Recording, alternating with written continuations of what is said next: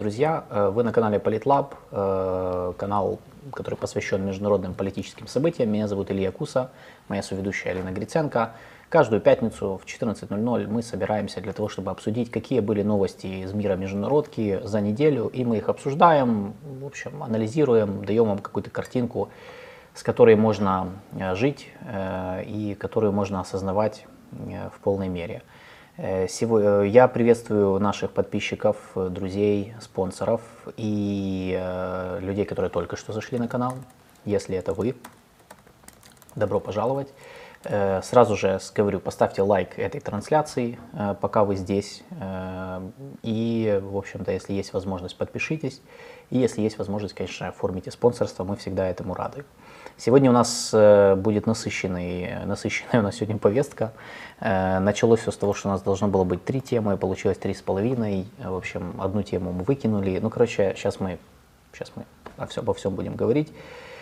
Э, начнем мы... На этой неделе было много тем, но я бы так, я бы, наверное, так сказал, потому что я смотрел на нашу повестку, и, наверное, большая часть наших тем, они как бы не очевидные, потому что мы не за тем следили. Ну, очевидно, что начнем мы с темы э, происходящего в Конгрессе США, так как это касается непосредственно Украины. Значит, э, что э, мы кратко пройдемся по ситуации в Соединенных Штатах, э, что там произошло в Конгрессе, почему отправили в отставку спикера Палаты представителей. Потом мы перейдем на выборы в Словакии, еще одна топовая тема, которую у нас э, очень, очень хорошо прошлись наши медиа по ней. А, и потом две темы, которые, э, по которым вообще не прошлись наши медиа. Да? То есть это выборы президента на Мальдивских островах и э, кризис на Гаити, э, куда, согласно на этой неделе, Совет Безопасности ООН принял решение, что отправят международные, международные миротворцев ООН, я нить, так понимаю. Нить. Это Или международные, это международные войска. Международные силы разных стран, но с одобрения ООН. Да. Это не UN Peace Да, да, да, ты права. В общем, мы сейчас до этого дойдем. Э, мы давно ждали тему Гаити. Да.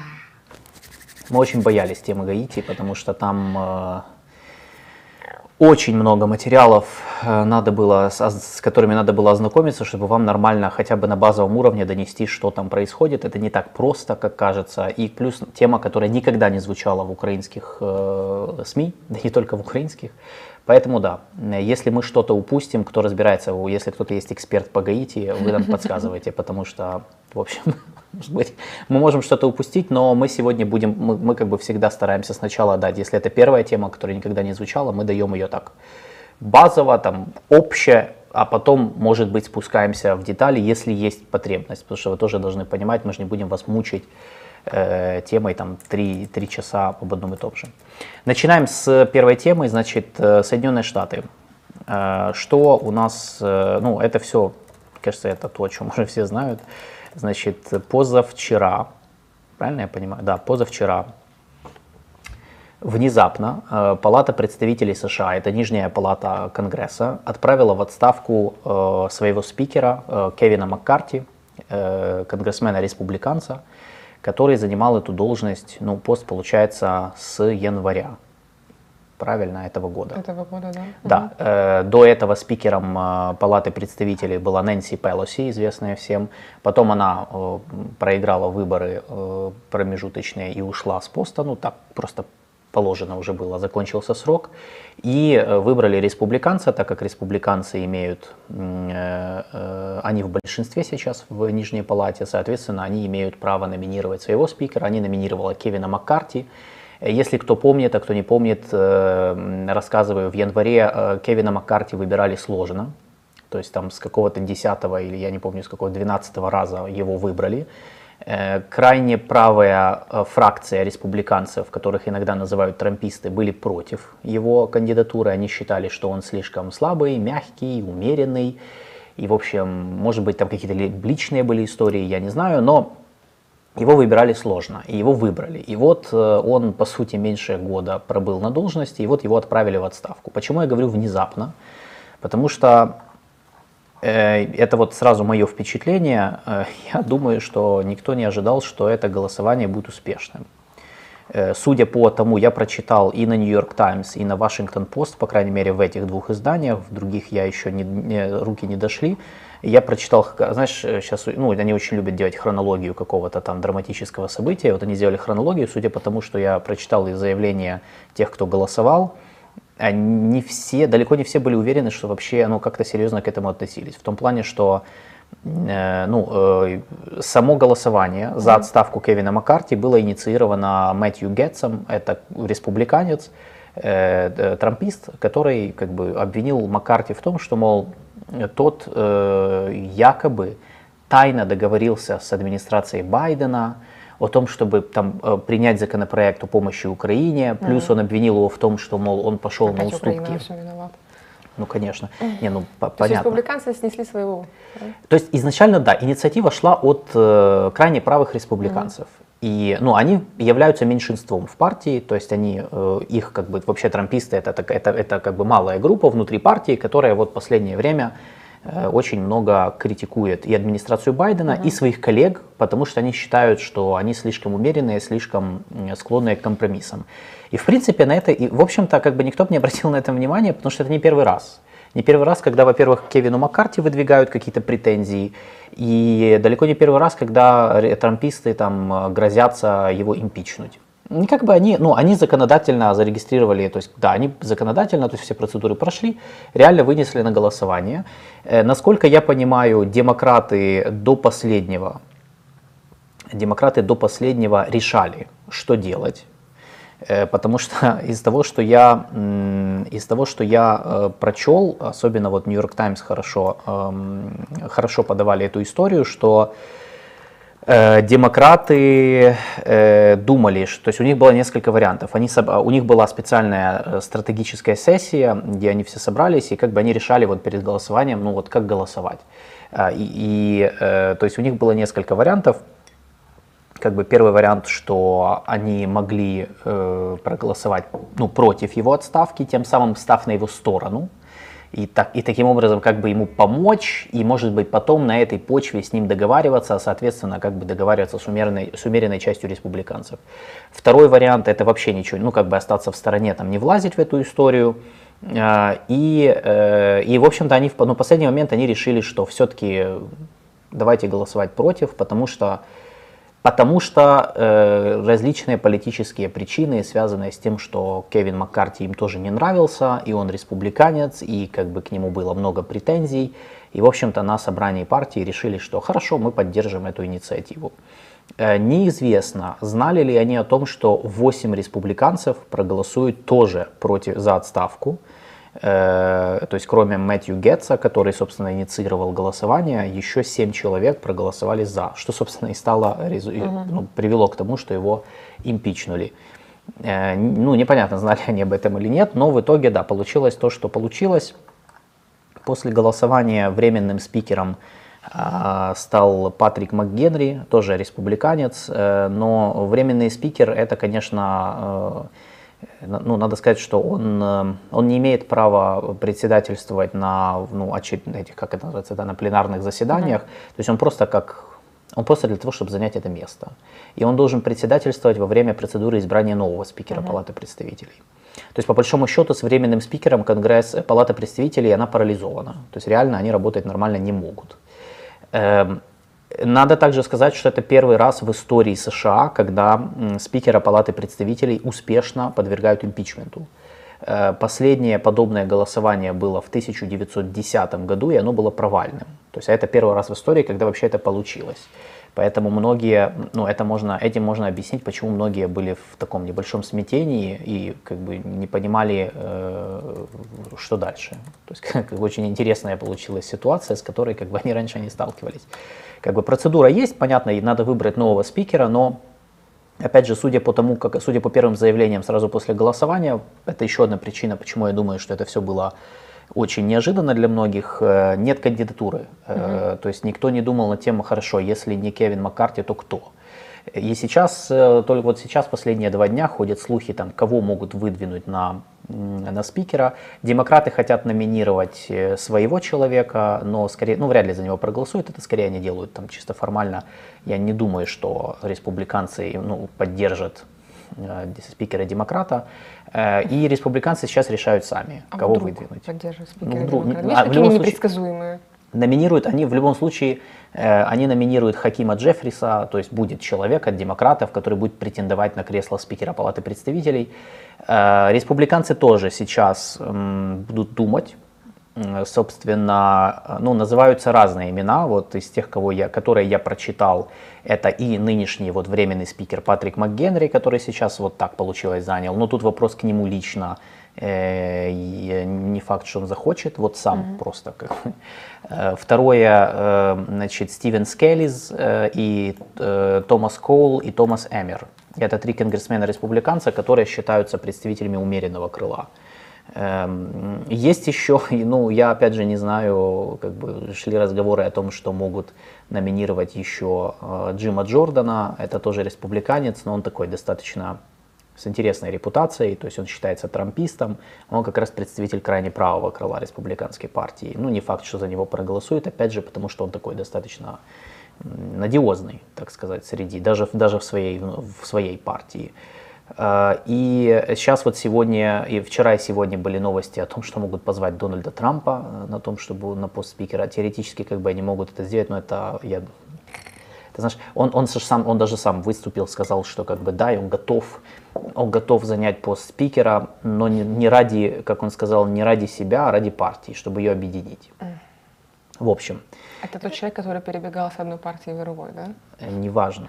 Окей, хорошо. Это Это, это подробности, которые никому как не это, да, а это интересны. другое. Это другое, Да. Все, что было в э, демократической партии, э, остается в демократической он как бы, да, он же, э, но он, кстати, это же он к чему, вот эту вот объединительная риторика, это же он к тому, что, мол, эм, э, он хочет, э, ну, это его же интерес, чтобы, э, почему он так у партии сказал, потому что, в принципе, скоро же все-таки внутрипартийные праймерис, Э, Трамп там, вот он дебаты игнорирует, теледебаты, но он же все равно понимает, что рано или поздно он все равно должен будет прийти на съезд партии, и за него там должны будут проголосовать. То есть без партии ты никуда. Либо ты идешь сам, либо нет. А он же кандидат от республиканской партии. Очень жаль. Сколько бы, сколько бы он ни говорил, что вот какой он там другой, и как он борется с республиканским истеблишментом, все равно, я, то есть я думаю, поэтому вот этот его реверанс такой, что ради партии я готов на все, ну понятно. То есть это все такой вот как бы предвыборная штука, как мне кажется. Вот.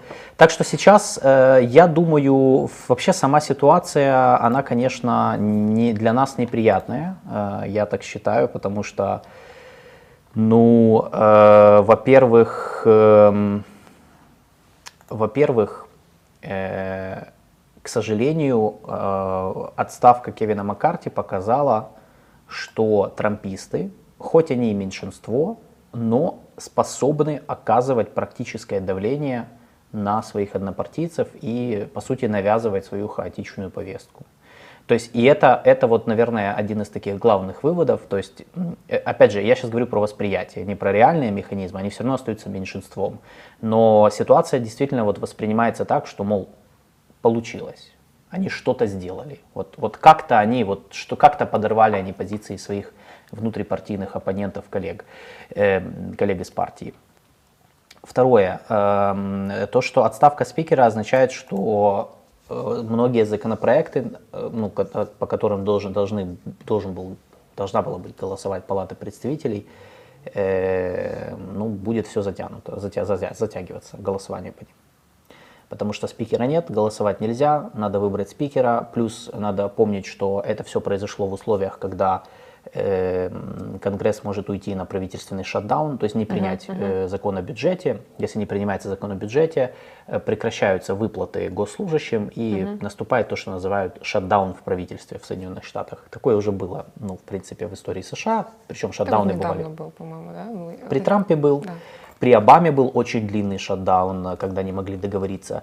И сейчас же вот как раз перед отставкой Кевина Маккарти были очень серьезные баталии в Конгрессе за бюджет, э, которые закончились тем, что в том числе одним из вопросов, э, почему не могли принять бюджет, республиканцы, опять же крайне правое крыло республиканцев считало, что э, надо рассматривать, э, потому что в этом бюджете были заложены деньги, в том числе на военную и финансовую помощь Украине, они считали, что надо это рассматривать отдельным вопросом. В итоге они добились того, что э, помощь Украине вынесли в отдельным законопроектом, то есть за скобки федерального бюджета, но по бюджету все равно не договорились, приняли промежуточный бюджет на 45 дней, чтобы просто избежать шатдауна. И тут сейчас отставка Кевина Маккарти. То есть все это как бы усложняет э, как бы и, и без того и, и без того непростую непростую ситуацию в Конгрессе э, бюджетную.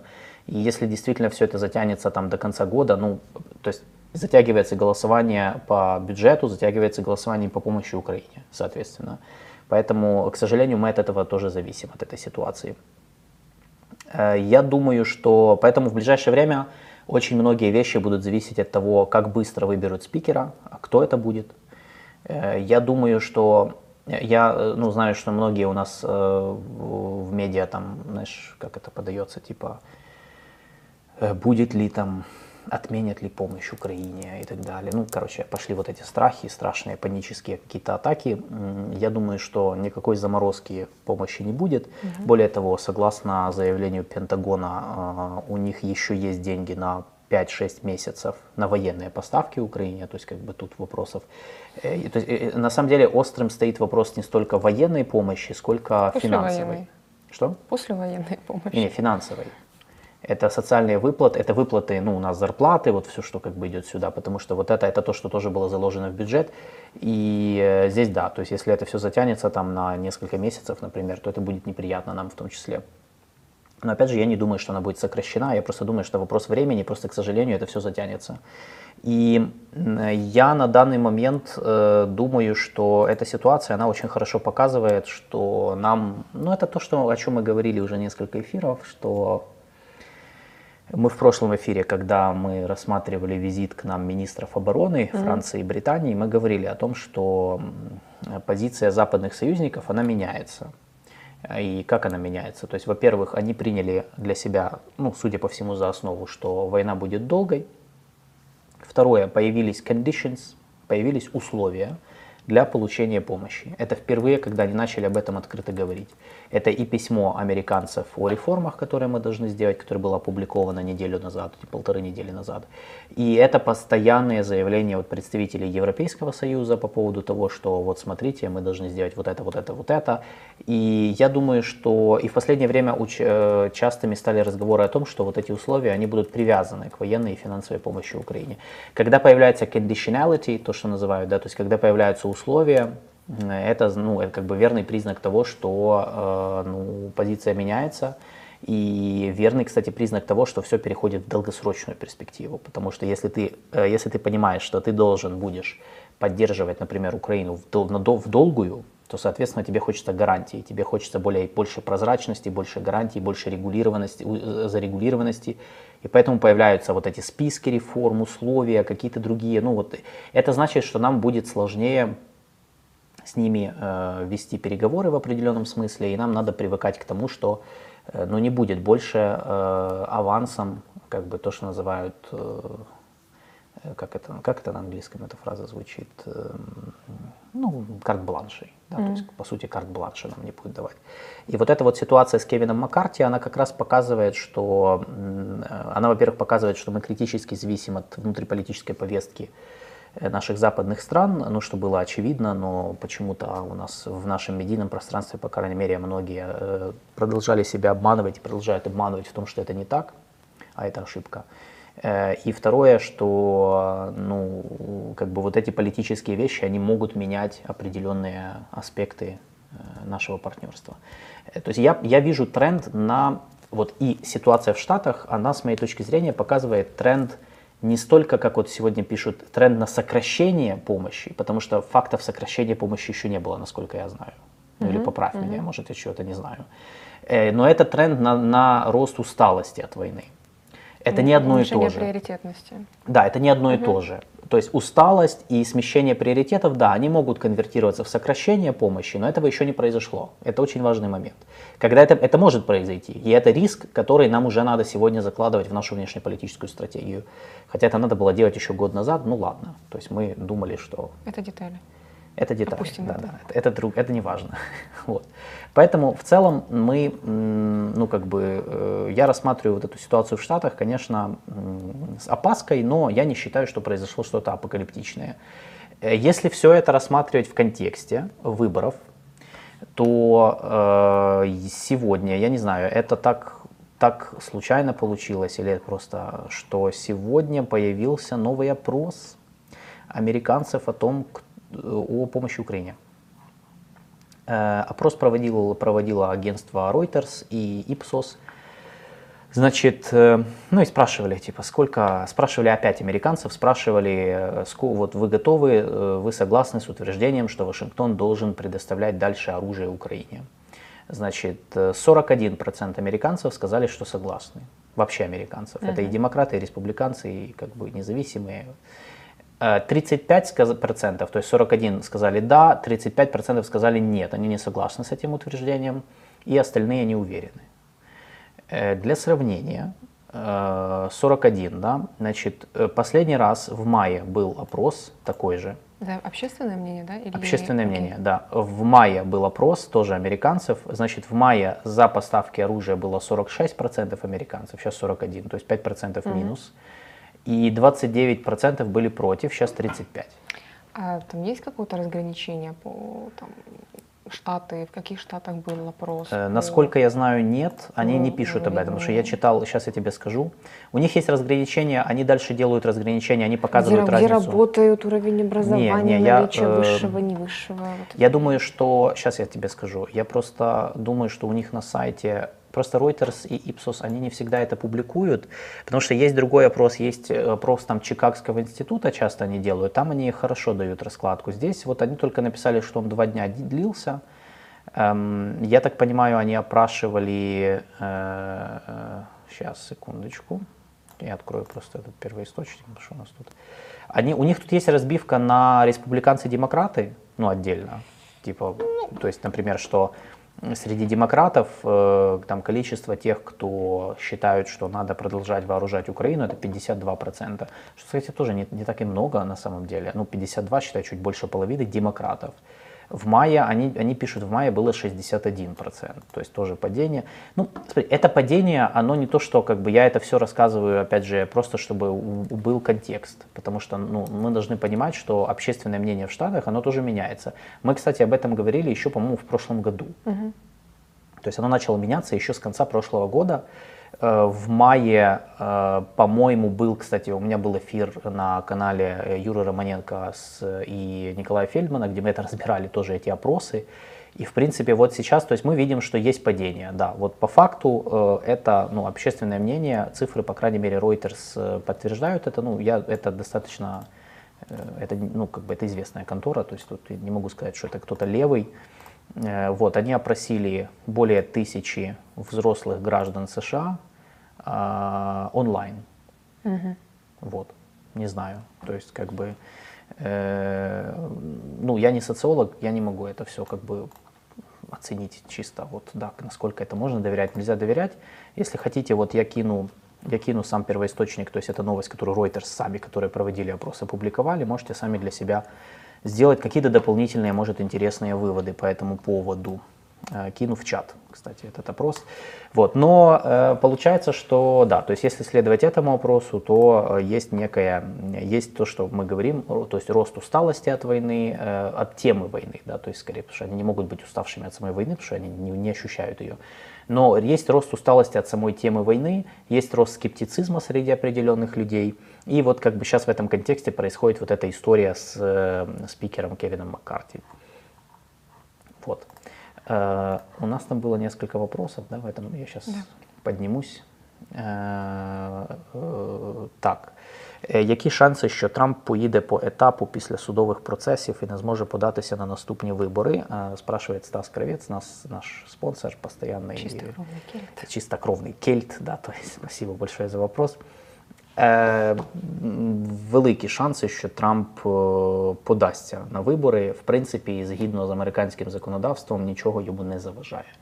Е, більше того, я е, ну тобто, навіть навіть в умовах, коли судові процеси будуть, ну от як зараз, от судовий процес зараз над ним по двох справах він вони вже почалися, тобто він конкретно відвідує суд, але ну це ну це не підстави для того, щоб він знявся на вибори. Е, плюс я навіть читав думку деяких юристів, ну американських, які пишуть, що навіть якби як якщо він буде сидіти за ґратами, то він все одно може балотуватися в президенти. Хоча мені здається, що тут більше буде вже політичне питання, наскільки він просто захоче балотуватися, якщо його раптом засудять. Я не думаю, що його засудять до виборів. Я не думаю, що вони встигнуть. Тобто тут таке питання. Тому мені здається, що він піде на вибори, він буде брати участь, як мінімум, він буде брати участь в праймеріс, які вже в березні наступного року, це вже дуже скоро насправді. І ну, я думаю, що він дійде до виборів. От. Плюс, е, чесно кажучи, в мене є враження, що адміністрації Байдена б хотілося б, щоб Трамп брав участь у виборів, тому що вони вважають його м, комфортним опонентом. Ну, в мене таке враження, не знаю. Вот. Э, Саша Левченко, наш е, теж підписчик і спонсор, спрашує, яка ситуація взагалі в нетрампівській частині республіканців? Чи будуть вони більш схильними до компромісів з демократами, і чи можна вже стверджувати, що в США починає формуватись трипартійність? Е, я думаю, що трипартійність це е, зарано говорити. Я не бачу поки що цього. Е, принаймні інституційно нічого не оформлено. М, Багатьом е, трампістам в республіканській партії зручно і комфортно, бо в принципі без республіканської партії вони просто не будуть в партії, ну вони просто не будуть в конгресі, вони не оберуться. Тобто машина там працює як треба, двопартійна.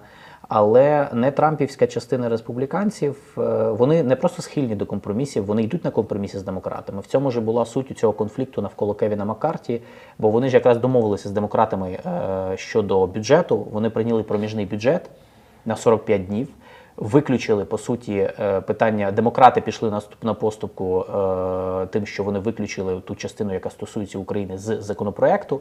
І відповідно, ну тобто, це був це конкретно класичний компроміс. І тому власне потім трампісти звинуватили Маккарті в тому, що він пішов на цей компроміс і ініціювали його відставку.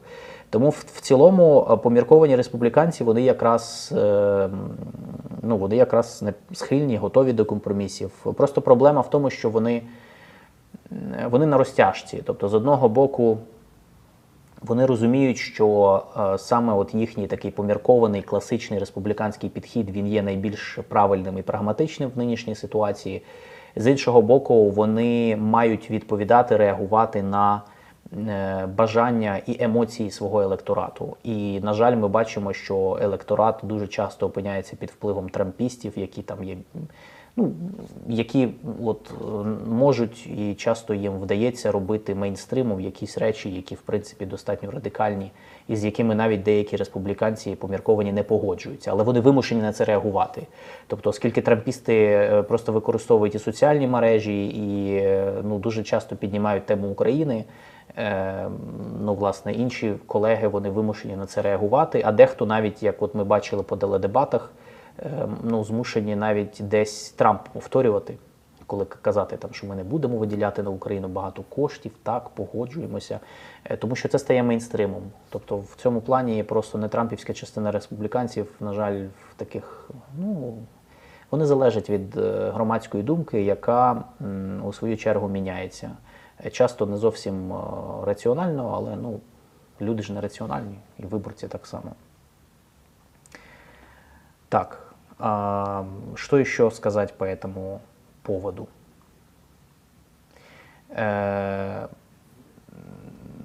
значить, э, Юрій Новак э, теж наш підписник і спонсор, де ви бачите те, що себе обманюємо. Я так розумію, це коли я говорив про те, що ми обманюємо себе в плані все буде е, вічно. Ну, ну подивіться телемарафон, подивіться заяви наших офіційних е, представників. Е, ну, в мене враження, що ми е, занадто довго себе е, накручували в контексті нам будуть допомагати завжди, за будь-яких умов, і не висувати якісь супер, от, от не висувати якісь там ну, суперскладні вимоги. Ну, Мені дуже дивно, що взагалі такі думки були в суспільстві. Ну, Тобто це не може надаватися безкоштовно, без угу. якихось е, без чогось взамін. Так це ж е, ну є дві причини, чому це відбувається. Це, до речі, ми ж повторюємо, ми йдемо по граблях, по суті. Це ж те саме, що було після 2014 року, коли 2014 рік, а, і потім ми всі повірили спершу в магію санкцій, яка має просто знищити Росію, чого не сталося за 8 років. І потім ми повірили в магію західної підтримки, яка має щось теж змінити, хоча ми побачили, що в принципі це це не зовсім так. І Я думаю, я думаю, є дві причини цього. Якби, по-перше, причина номер один е, пов'язана з тим, що у нас е, достатньо в суспільстві, ну це моя особиста, особиста думка, що в суспільстві у нас ем, таке достатньо поверхневе і трошки дитяче сприйняття міжнародної політики. Ну, незріле. Да? Ми міжнародну політику сприймаємо е, ну, от в стилі, от, є, от так. Типу, що так, ну от добро, от зло, все там в морально таких етичних категоріях, хоча це не завжди так. Ну, це мораль і етика це лише аспекти міжнародних відносин, які е, ну, якби не є, не пояснюють повністю всі процеси. Е, По-друге, у нас, на мою думку, не було нормальної комунікації від влади. Е, Ну, взагалі, уряд мав пояснювати ці речі. Ну, десь, десь там, десь. Тобто це має бути баланс між там чисто нашими такими меседжами там переможними, які ми маємо, ну зрозуміло, це якби з людьми комунікувати, там їх е, як це морально налаштовувати, це правильно. І з іншого боку, має бути баланс і дозування. Тобто, і з іншого треба там в якийсь момент казати, що дивіться, там ну великих очікувань не створювати.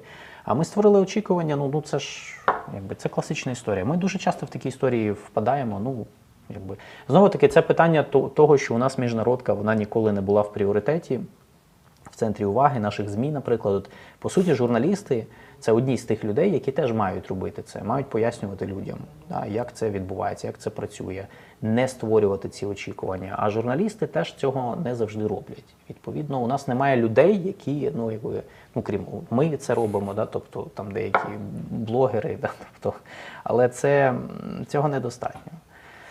От наша армія маленька, але я просто я ж пояснюю загалом. Якби ну я, я кажу, реально подивіться, от е, відкрийте телемарафон, подивіться. Ну тобто я розумію, що його не всі дивляться, але ну це, це те, що я чую постійно. Телемарафоні вибірково насправді. По деяким питанням м, можливо донести до них точку зору. Ні, можна. Я сам і деякі да, ведучі да. сприймають і навіть питання правильні ставлять, а деякі ні. В них в них також ця призма погляду на міжнародну політику Мгм. теж дуже затуманена, я б сказала.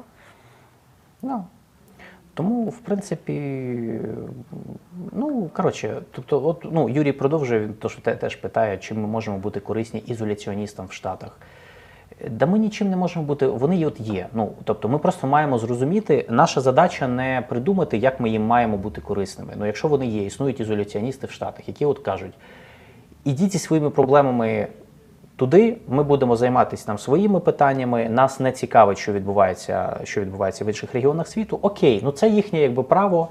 Ну, мати таку думку, Е, і вла... ну, Ми, ми врешті-решт, дуже часто робимо так само. ми, ми теж в якомусь сенсі ізоляціоністи, тому що ми ніколи нормально не цікавилися міжнародним контекстом, тому і опинилися в цій ситуації. Поза межами. Європи та да, північної Так, хоча ми, хоча ми далеко не на задворках Європи, тобто ми в одному з найбільш динамічних е, субрегіонів Європи.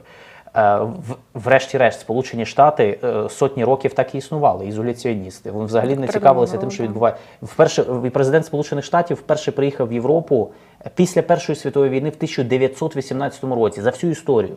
Щоб ти щоб ви просто розуміли. Це ну якби в їхній політичній культурі, традиції, як завгодно можна це вважати. В будь-якому разі нам просто треба розуміти, що це є, враховувати це в нашій стратегії, в наших політичних комунікаціях, в наших відносинах з ними, що таке є. Щоб потім не просто це не було несподіванкою, типу як зараз. О, е, спікера прибрали, ми не знаємо, що робити. Ой, е, що буде, якщо наш законопроект про нашу допомогу не буде прийнятий там до кінця року? Ми не знаємо. Нема плану Б. От. Ну, це, якби знову таки, це питання більше про залежність, наскільки взагалі критична залежність від якоїсь однієї держави це норм. Мені здається, це не норм. Але окей, якби так воно в принципі є. Ну, краще вже добре і світло. Залежність від доброї та світлої, яка несе в цій світ якісь е, в цей світ якісь цінності. В цьому, до речі, от в цьому ми. А ні, що тут на стороні зла. так, ні, я, я погоджуюся, що добро це краще, ніж зло, очевидно. Це да. сарказм був з мого боку, але капітан очевидність. Да, ну. ну, Я просто ні, в цьому плані, до речі, ми розходимося з ну от е, з багатьма людьми, в принципі. От я, тому що я, наприклад, вважаю, що немає. Ну, я вважаю залежність, критичну залежність е, від якоїсь однієї країни в цілому, в цілому поганою. Неважливо, яка це країна. Ну, якби я розумію, що можуть бути різні емоції там щодо Е, Китай, Росія, там, Брюссель, Вашингтон, неважливо. Але мені здається, що критична залежність це, ну, це просто це потенційна слабкість, це потенційна вразливість, якою просто скористаються в якийсь момент. Можливо, не, не, не сьогодні, можливо, через 10, 20, 50, 100 років, але це проблема. І яка яка зв'язує руки і не дає нам нормально розвиватися. Ну, я є прихильником якраз, я я противник, точніше, таких залежностей. Не знаю. Знову таки, зі мною можна не погоджуватися, я просто вважаю їх не дуже нормальним ну, вони не можуть, е, вони не є в наших інтересах. Так. Поехали. Да? Э, я думаю, что на этом, на этом ну, мы пока эту тему э, здесь оставим. Э, я э, думаю, что в ближайшее время спикера выберут. Я, честно говоря, не, ну, я лично не думаю, что это затянется надолго. Думаю, до конца года спикер будет. Законопроект о помощи Украине, наверное, проголосуют. Скорее всего, проголосуют. Возможно, там могут измениться цифры, конечно. Там сейчас заложено, по-моему, 24 миллиарда. Могут измениться цифры. Могут, потому что торги будут за него идти.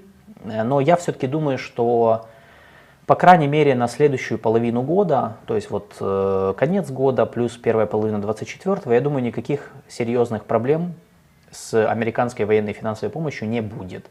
Дальше начнутся какие-то, могут начаться проблемы, связанные с выборами в Штатах. Они как раз будут в самом разгаре, потом они пройдут, мы будем видеть новую администрацию, что там произойдет. Плюс пройдут выборы в Европарламенте в следующем году, мы тоже будем знать расстановку сил в Европарламенте, понимать, что они там будут думать по поводу помощи Украине и по поводу возможного перемирия в том числе. А, ну и плюс мы будем видеть ситуацию в самой России. Потому что в России тоже выборы, и плюс, э, ну как бы, опять же, что там будет Звучит в политической как ситуации. оксюморон. Да, но они будут, как бы, и посмотрим, ну я не знаю, ну, будем следить за ними. Даже если нам кажется, что это все фейк, и, ну, оно как бы так и есть, но мы все равно будем за ними следить, правильно? Вот. По рейтингам э, кто-то спрашивал, э, на данный момент вот состояние на 1 октября – рейтинги кандидатов в президенты США. Но это как? Это же все очень условно, потому что они спрашивают, если бы вот, вот сейчас баллотировались Трамп и Байден, как бы вы проголосовали? 1 э, октября я видел рейтинг вот такой, если выписал, Дональд Трамп 44%, Байден 44%. 12% не знают еще. Интересно. Сравнялись. Вот. Но, э, да, и э, ситуация в самой республиканской партии остается такой же. Трамп впереди планеты всей среди республиканцев, на втором месте что Десантис. Что ж такое-то? Ну, что ж такое? Ну, что ж такое Четыре уголовных дела уже, суд начался, ну. ничего его не берет. Ну, короче, то есть пока что, да, ситуация, к сожалению, такая. Будем смотреть э, ближе к Новому году. И особенно в первой половине следующего года, как раз перед праймерис, будет самое, самый огонь. Что, и мы как что, раз что, начнем. Что делать? Куда пойти?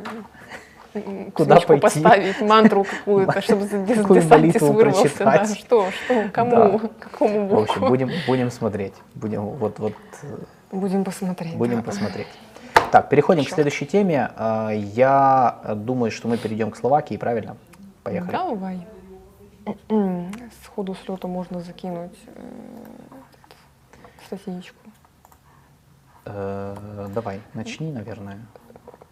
Нет. Или нет?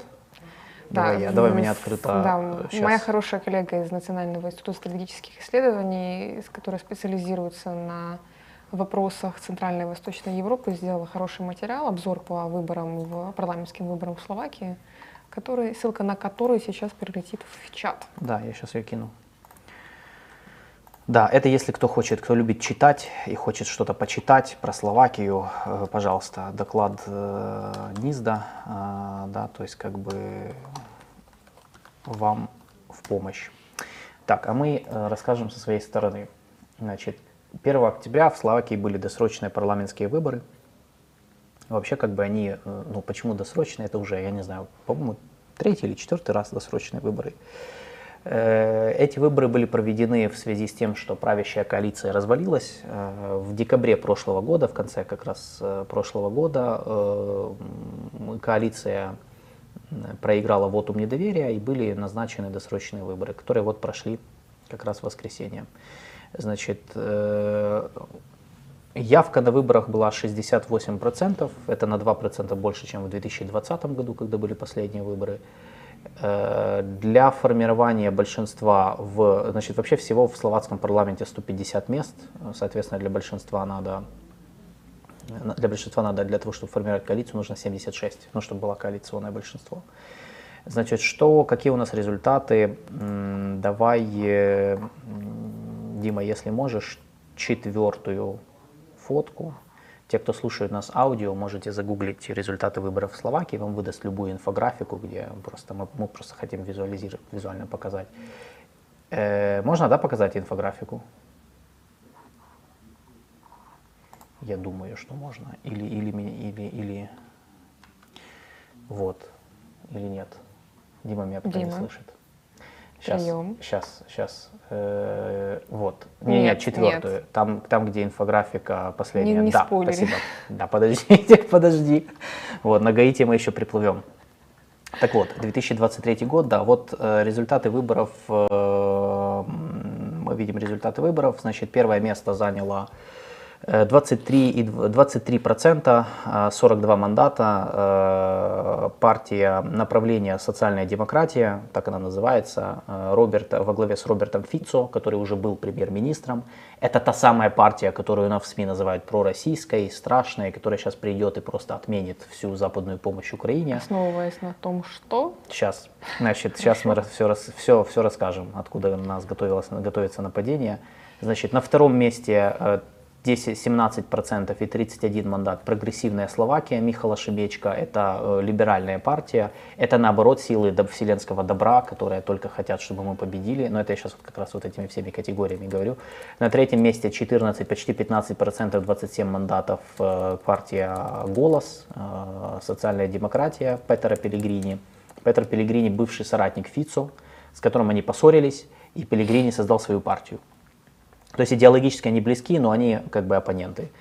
Э, Дальше 9%, 16 мандатов э, Олано и друзья. Э, Там несколько партий туда входит. Это коалиция Игоря Матовича, который был премьер-министром, но очень много потерял в рейтинге.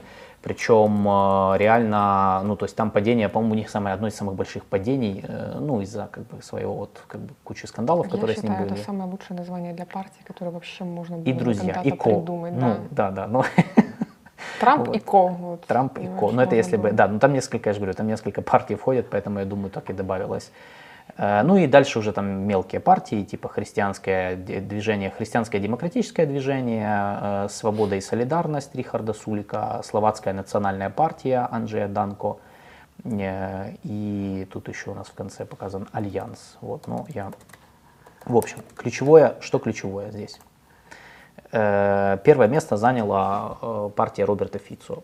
Значит, и мы видим, кстати, на карте интересно показано э, то, что, в принципе, уже давно все отмечают, что не является чем-то, честно говоря, уникальным, что за Роберта Фицо проголосовало в основном регионы, провинция в большинстве своем, а за либералов, за прогрессивную Словакию почти вся Братислава. То есть крупные города, крупный город, столица, э, средний класс э, проголосовали за, пр- за либералов, а ну, как бы за Роберта Фицу с его левопопулистской риторикой проголосовала в основном провинция и регионы. Э, В принципе, достаточно стандартная ситуация с расколом между, опять же, как горожанами и селянами, да, то есть как бы между провинцией и столицей. Э, Это, надо сказать, что сам Фицо, в общем-то, на это и рассчитывал, потому что его риторика, она как раз и была рассчитана на так сказать, более консервативное э, провинциальное население Словакии. Э, Ну и плюс, э, как бы у него, в принципе, другого выбора не было, потому что у него достаточно неординарная репутация, неоднозначная, одиозная, я бы сказал. Он несколько раз был премьер-министром. И причем, насколько я знаю, он один из таких патриархов словацкой политики. Он, он по-моему, в политике Словакии с момента вообще не- обретения независимости страны ну, с- в общем, очень рано он, он, он ушел в политику. В первый раз он стал премьером в 2006, э, и он был э, премьером с 2006 по 2010, потом был перерыв, и потом опять вернулся в 2012 году и был премьером до 2018 года. Он ушел в отставку в 2018 году на фоне массовых протестов, когда в Словакии был убит журналист Ян Кутяк, И, в общем-то, в этом обвинили там некоторых э, влиятельных людей, и Фицо на фоне этого был вынужден уйти в отставку. И вот он вернулся. И э, вот вернулся сразу на первое место. Вопрос. Почему? Вот, я э, почему сказал, что это... Что? Риторический вопрос. Да, я, я бы не сказал, что это уникальная ситуация, потому что Словакия, как и многие страны Европы, да и не только Европы, э, ну, как бы здесь сошлись несколько факторов. То есть, э, ну, первое, э, люди разочаровались в новых лицах, которые пришли после Фицо в 2018 году. Э, Такое бывает, да, когда там старые элиты уходят, приходят новые, там молодые ребята с классной там повесткой, все говорят правильно, круто, но на практике не получается. И так и произошло. То есть особенно ну, вот не получилось, у, в частности, вот у Игоря Матовича, его партии Олано, которые ну, как бы не смогли. И это разочарование, оно потом конвертировалось в то, что, мол, может быть, стоит проголосовать все-таки за старых, потому что мы их хоть знаем, как-то вот, ну, короче, это нормальные качели для любой такой, для любой такой ситуации. Второй фактор – это рост э, инфляции, цен на энергоносители, на топливо. Ну, в общем, как и во многом, многие вот эти социально-экономические проблемы, которые были в Европе еще, во- которые были обострены в Европе, они были в Европе еще раньше, еще до 2019 года, потом были обострены пандемией коронавируса, а теперь еще и были обострены э, последствиями войны в Украине. И это тоже как бы привело к э, росту определенной фрустрации, раздражения, особенно среди региональных, э, ре- среди регионов, на чем сманипулировал, сыграл, конечно же, Роберт Фицо, который, конечно, понимает, он как опытный политик, прекрасно понимал настроение электората своего. Э, И, в общем-то, они за него проголосовали, потому что, потому что вот. И третий фактор – это Украина. Да, мы сыграли свою роль в этих выборах, Опять. конечно же, опять И снова. но в этот раз это было прям очень ярко, потому что, ну, э, Роберт Фицо использовал украинскую тему как одну из центральных. Он, он вообще, как бы я э, среди всех политиков, он э, был самым активным, наверное, комментатором. эм, То есть он, он очень, на самом деле он очень э, ну, жестко выступал по Украине. Во-первых, он, э, он публично говорил о том, что он против предоставления военной помощи Украине, прямой от Словакии. Во-вторых, он ставил под сомнение даже транзит военных грузов через Словакию в Украину. Он ставил под сомнение санкции, введенные против России за ее агрессию в 2022 году. И интересно, что по сути, он обещал на выборах, что он будет делать все, чтобы, мол, э, Словакия не была втянута в войну НАТО и России, и что он будет пы- пытаться выступать за э, мирные переговоры. И э, как мы видим, ну, то, что у него первое место, значит, наверное, ну, часть электората в Словакии, наверное, вот, это, вот, эти, вот эти месседжи они поняли. То есть они, как, для них это было как-то понятно. Значит, я, э, вот я думаю, что вот эти все факторы, они и сыграли. Я, честно говоря, не согласен с оценкой, что тут там какой-то, вот опять рука Кремля, щупальца Кремля, которые Нога везде, Кремля. ноги Кремля, да, которые там все это сделали. Я думаю, никакого Кремля здесь не было, просто, ну, на самом деле классическая ситуация такого, такой как бы фрустрации регионов, особенно в условиях, когда страна ну, не самая богатая, с существующими структурными дисбалансами в развитии регионов и центра, с определенным разочарованием части населения в пост 2018 года элитах политических, которые пришли к власти, и поэтому так получилось. Плюс обратите внимание, что все-таки у нас просто, знаешь, как это подают, что чуть ли не вот Роберт Фицо победил, все, это кошмар. Теперь У он придет, так подают. Э, ну, нас всегда так Ну, подают, но в этот раз это просто ошибка, потому что, во-первых, от Роберта Фицу ничего сейчас зависеть э, полностью не будет. Я напомню, что он, он занял первое место, он не, ну, как бы он победил, но он занял первое место с результатом 23%. 23%. То есть это не результат, который дает ему там монобольшинство в парламенте. Это не результат, который дает ему мандат на все что угодно, на любые действия. Это значит, что он будет договариваться о коалиции. По-любому. То есть в Словакии по-любому будет коалиция. Это значит, что по-любому партии будут идти на компромисс. То есть они не будут действовать так, как хотят. И до Роберту Фицу придется, э, скорее всего, смягчить свою риторику по Украине, потому что кроме его партии ни одна другая против помощи Украине не выступала. А он же заинтересован в формировании коалиции. Соответственно, я думаю, что результатом, э, если ему, если ему удастся вообще сформировать коалицию, результатом будет смягчение риторики по Украине, и они так прям жестко, как он выступал на митингах своих во время выборов, не будут выступать, э, во, ну, если он будет премьером в своей политике. Да, будут какие-то, будет, нам будет сложнее с ними договариваться, наверное, будет усложнена коммуникация, э, но мне кажется, что какого-то чего-то страшного не произойдет.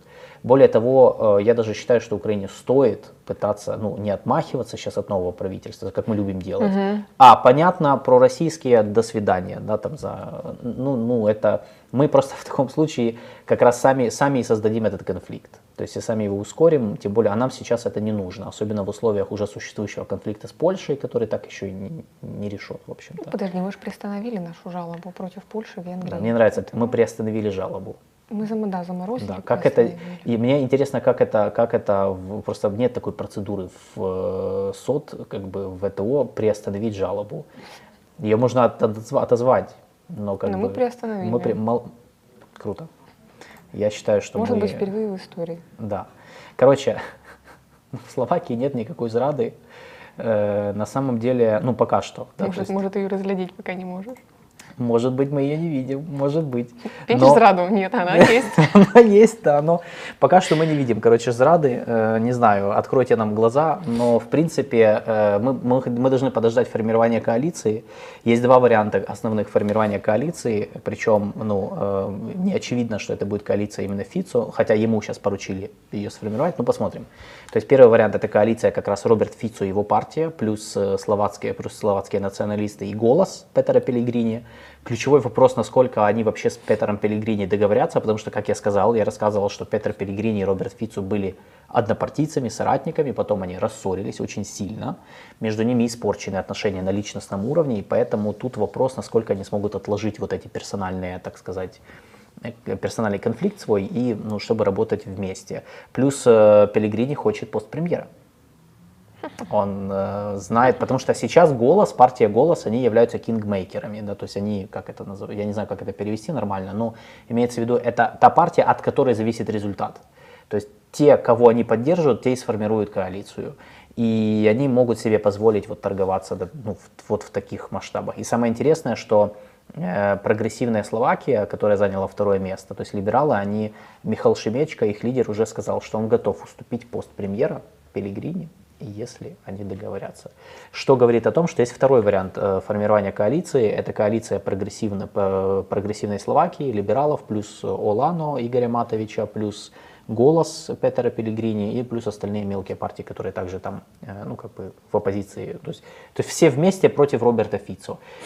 Обе коалиции будут хрупкие и слабые. Обе. Потому что Э, в первом варианте Роберт Фицо, Пелегрини, националисты, это очень такой эм, uneasy alliance, да, это такой альянс, который как бы нужен, но там есть там куча внутри, внутренних персональных конфликтов, которые могут взорваться в любой момент. Второй, второй вариант, коалиция против Фицо, это по сути коалиция идеологически не очень близких партий, но просто ради того, чтобы вот не, не Роберт Фицо становился премьером. Это как в Израиле, когда все объединились против Нетаньяху, и была вот эта вот Франкенштейн-коалиция из вообще правых, левых, центристов, э, как во времена правительства Яира Лапида Нафтали Беннета, которая тоже, кстати, развалилась в итоге. Вот, поэтому здесь я думаю, что и в этом случае это будет недолговечная коалиция, на мой взгляд. Э, и, ну, как бы, поэтому, по этой, это еще одна причина, почему нам не надо, нам не надо сейчас кричать с Радой и что-то там себе какие-то уже строить планы, что, понятно, у нас со Словакией все будет плохо все нормально. То есть подождем, посмотрим. Я думаю, работать надо с любым правительством. И, как я сказал, я не думаю, что я не думаю, что эм, будет какая-то реально фундаментальная проблема. Да, к сожалению, со Словакией будет сложно. Нам придется просто учитывать, что в Словакии, если Роберт Фицо будет премьером, нам нужно будет учитывать, что ну, будет еще один Виктор Орбан условный, который там будет время от времени поднимать, э, ну, в общем, там какие-то там неприятные вопросы задавать, поднимать, какие-то, может быть, кидать заявления одиозные. Э, но мне кажется, что это не, ну, то есть как бы это ничего не предопределяет на самом деле. Проще и удобнее разделять на друзей и на врагов, на наших и не наших. на пророссийских и не на пророссийских. Не, ну Так- так- черно-белое мышление- Это проще, так проще смотреть на мир. Черно-белое мышление – это неминуемый результат войны. Что-то, что нам не понравилось в Да. лагере пророссийских. Да. Мне это напоминает, это, э, как Армению долгое время пророссийской считали. Мне интересно, что сейчас думают. Вот, И ну, теперь Армения хорошая. Вот э, римский статут Да, просто, ратифицировала, э, да, все. у нас, же говорю, это просто куча просто Очень, очень произошло, легко перейти из одного лагеря в другой.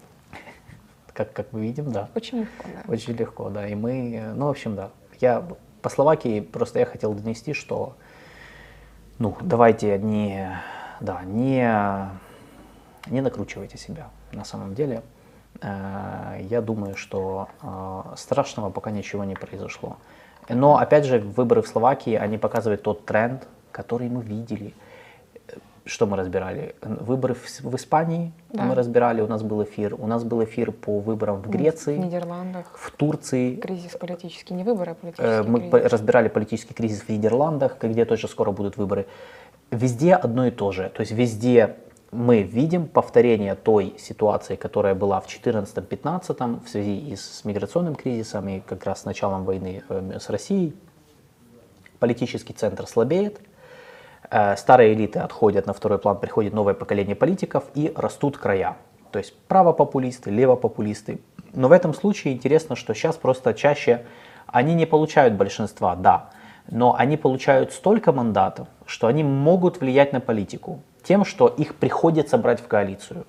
Вот, в принципе, это, это тот тренд, мы несколько раз на него обращали внимание, Словакия его показывает. Потому что здесь в Словакии, кроме Роберта Фицу, который, в принципе, есть представитель старой элиты на самом деле, э, интересно, что, и, кстати, прошла же Словацкая национальная партия, которая являются как раз вот такими достаточно, э, ну, правоконсервативной партией, правопопулистами. И интересно, что э, почему Роберт Фицу использовал именно такую жесткую антиукраинскую, по сути, рит- риторику, Э, мы должны понимать, что в условиях, когда вот это все происходит, э, политики, которые хотят сохранить власть, они вынуждены э, в том числе э, ну, как-то на это реагировать. И вот некоторые, такие как Виктор Орбан, например, или Роберт Фицо, они вынуждены подстраиваться под эту повестку. В данном случае он подстроился, он начал использовать те месседжи, э, которые он использовал для того, чтобы откусить электорат э, крайне правых и крайне левых. Что он и сделал, кстати. Э, Например, партия Республика, одна из ультраправых партий в Словакии, она не прошла в парламент, не преодолела 5% барьер, потому что, в общем-то, по большому счету из-за того, что Фицу откусил у них часть как бы электората тем, что он тоже играл на теме вот этой вот, на теме Украины, на которой они играли. То есть в этому всему есть объяснение, причем четкое политическое объяснение, поэтому как бы держимся и не спешим делать какие-то выводы, которые не имеют ничего общего с реальностью. все. На этом как бы все. да, не забываем ставить лайки, подписываться. Те, кто у нас сейчас смотрит, поставьте, э, кликните, поставьте лайк. Лайки пом- помогают наши видео, э, в общем-то, э, делать более видимым для большего количества пользователей YouTube. И идем к следующей теме. Выбирай. Значит, что? У нас остались Мальдивы и Гаити. Э, давай Мальдивы. Хорошо. А, значит, э, что случилось? Случились выборы президентские на Мальдивах. Мальдивы это островное государство в Индийском океане, недалеко от Индии. Сейчас я У нас есть карта, да? Сейчас я проверю, была ли у нас карта, потому что Не, у нас карты не было. Я сейчас найду. Ты продолжай А, говорить, рассказывать. да, 9 сентября произошли. Я думаю, люди знают. Часть людей Первый- не знают, где Мальдивы находятся. Ну, не факт. Ну, в общем, Э, фотки знают точно, как Ну, это фотки выглядит. фотками, да. Многие хотят туда поехать. А, да, популярное туристическое Да, направление. Мальдивы не только да. курорт, это государство. Да, с мало, мало президентом, того, парла- мусульманское государство, Мусульманское, представляете, да. да, 500 мусульманское тысяч там, по-моему, государство, да, э, люди исповедуют там ислам, женщины имеют право голоса, между прочим. Так что прогрессивное мусульманское государство. Э, 9 сентября там состоялся первый тур президентских выборов, 30 сентября второй тур президентских выборов. Было два ключевых фаворитов. Это ну, действующий да, по, по- сей день президент Ибрагим Салих, который представляет э, правящую последние пять лет партию Мальдивская демократическая партия. А второй это лидер оппозиции Мухаммед Муизу, который, собственно, и выиграл выборы. Он был от э, коалиции «Прогрессивный Конгресс». А, вот. Э, тут западная пресса, в частности, сделала ключевым аспектом этих выборов борьбу между Индией и Китаем, которые являются, в общем-то, да, двумя крупными державами, которые соперничают за региональное в перспективе глобальное лидерство, в том числе и за счет небольших соседних государств, таких как, например, Мальдивы, ну или, или Шри-Ланка та же самая. Думаю, все помнят кризис, который разразился на Шри-Ланке в прошлом году. Тогда тоже вот э, шла, шла дискуссия о том, что это Китай и Индия пытаются перетянуть на себя канат в виде Шри-Ланки. С Мальдивами происходит нечто, нечто похожее. А, разные, разные президенты, разные лидеры на Мальдивах а, в разное время да, пропагували, продвигали разные внешнеполитические концепции, суть которых сводилась к ориентации к какой-то из двух ключевых стран, либо к Индии, либо к Китаю. Вот э, нынешний президент продвигал так называемую концепцию India First, ну, то есть да, ориентация на, на Индию. Новый, э, если вот по Словакии наша пресса э, да, там кричит, паникует, что все, там пророссийский кандидат победил, э, пророссийская партия да, будет теперь управлять страной, то западная пресса э, паникует по поводу того, что теперь прокитайский президент будет руководить Мальдивами. А, в принципе, это недалеко от правды на самом деле, потому что избранный президент э, пропагандирует э, противоположную внешнеполитическую концепцию «India out», да, то есть Индия на выход, чем она обусловлена в первую очередь тем, что на территории Мальдивских островов дислоцирован небольшой контингент индийских военнослужащих. И это та, тот как раз-таки э, аспект, на котором нынешний президент манипулировал в течение предвыборной кампании, а, позиционируя это как угрозу национальному, национальной безопасности, угрозу суверенитету и так далее. Еще один э, важный аспект, который стоит отметить, что недалеко от Мальдив расположен небольшой островок под названием Диего Гарсия, на котором в 70-х годах действует американская военная база которая способна принять большое количество военных кораблей, там э, есть аэродром, там располагаются стратегические бомбардировщики, в том числе и с крылатыми ракетами большой дальности. В общем-то, это э, то, что одна из причин, которая побуждает Китай, побуждала Китай э, налаживать отношения с Мальдивами традиционным для себя методом, а это вливанием инвестиций в инфраструктуру, а, развитие портов, например, да, портовой инфраструктуры и кредитами кредитами, кредитами, кредитами. Так же, как и Шри-Ланка, Мальдивы угодили в долговую ловушку. 70% внешнего госдолга Мальдив приходится как раз-таки на Китай. А Индия со своей стороны э, пыталась все это время перетянуть. Хотя, кстати, вот Китай, китайские компании начали заходить на Мальдивы еще в 80-х годах. То есть это процесс довольно был длительный. Это не так, что Китай в какой-то момент в Пекине проснулись и поняли, черт, как же мы упустили Мальдивы. Нет, это было такое довольно методичное э, распространение, да, расширение своего влияния в Индийском океане. Индийский океан очень важен, и Мальдивы, в частности, важны для Китая из-за своего географического положения, потому что присутствие и развитие инфраструктуры помогает не только мониторить в принципе обстановку в Индийском океане, тот же самый остров Диего Гарсия, но и интересен а, в качестве, например, в контексте поставок нефти, нефтепродуктов из стран Персидского залива, которые идут через Индийский океан, а, как раз-таки в Малакс, через Малакский пролив, Южно-Китайское море, собственно, приплывают потом в, в Китай. А, Китай долгие, долго, долгие годы развивал так называемую стратегию нити жемчуга, хотя на самом деле придумали ее не китайцы, и это название придумали американцы. Но индийцы тоже очень, э, очень активно именно используют именно этот термин нить жемчуга. А суть этой стратегии заключается в, опять-таки, развитии экономических отношений с соседними государствами, которые имеют выход к Индийскому океану. Например, та же Мьянма, та же Шри-Ланка, те же Мальдивы. И как бы получается, Индия очень паникует из этой концепции и из-за этой инициативы, которую Китай развивает уже многие годы, потому что получается, что Китай как бы берет Индию в кольцо. А, вот. Да, карта, карта. А, Мальдивы, да, где они находятся, ну, их как бы не видно, потому что это точки, это острова, это куча-куча-куча островов. Вот вы видите недалеко от, э, ну, южнее Шри-Ланки и Индии самой, ну, в Индийском океане, по сути. Вот. Ну, опять же, если кто-то летал на Мальдивы, был на Мальдивах. Расскажите, то, как там. Да, ну, подскажите, как там, и как бы вы, скорее всего, могли это видеть с самолета. Как бы вот эту вот Индию, через Индию, через воздух. Ну, недалеко, совсем недалеко от Шри-Ланки, на самом деле. Вот. Э, Для Индии проблема отношений Китая и Мальдивских островов состоит в, во-первых, имеет геополитическую плоскость, потому что Индия рассматривает Индийский океан как сферу исключительно своего влияния, и доминирование в этой акватории критически важно для безопасности страны. Ну и плюс таки, опять-таки, попытки Индии, которая претендует на роль регионального лидера, стать неким гарантом безопасности, скажем так, для малых стран бассейна Индийского океана. Это вот э, та задача, над которой они пытаются работать, но их внешняя политика не проактивная, как у Китая, а реактивная. То есть э, китайцы что-то делают, индийцы потом придумывают какую-то ответку на это. Э, И Китай включил Мальдивы в проект «Один пояс, один путь». Индийцы потом с приходом на рендер моде разработали свои инициативы. Там, например, «Дорога спицы», если я не ошибаюсь, «Муссон» у них есть проекты которые пытаются вот вовлекать малые государства в, там сказать, вот, в союзнические отношения. А, Плюс, э, да, как я уже сказала, для Индии э, важно присутствие в этих малых островах для недопущения военного присутствия других стран, в первую очередь Китая. То есть Китай там разрабатывает инфраструктуру свою какую-то, которая теоретически может быть инфраструктурой двойного назначения. Это так называемая вот нить жемчуга.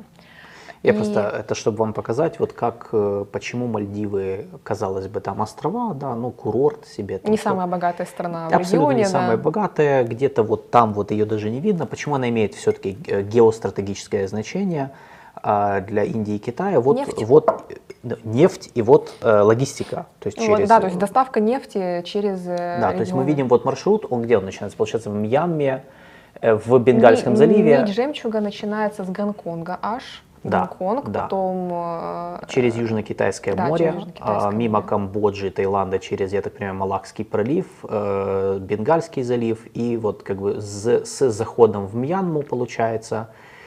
И Да, это тот, остров, э, тот порт э, Кьяукпью, который они разрабатывают уже долгие годы. Оттуда из этого порта э, там есть проект э, железной дороги из этого порта прямо в Читтагонг. Южный Китай.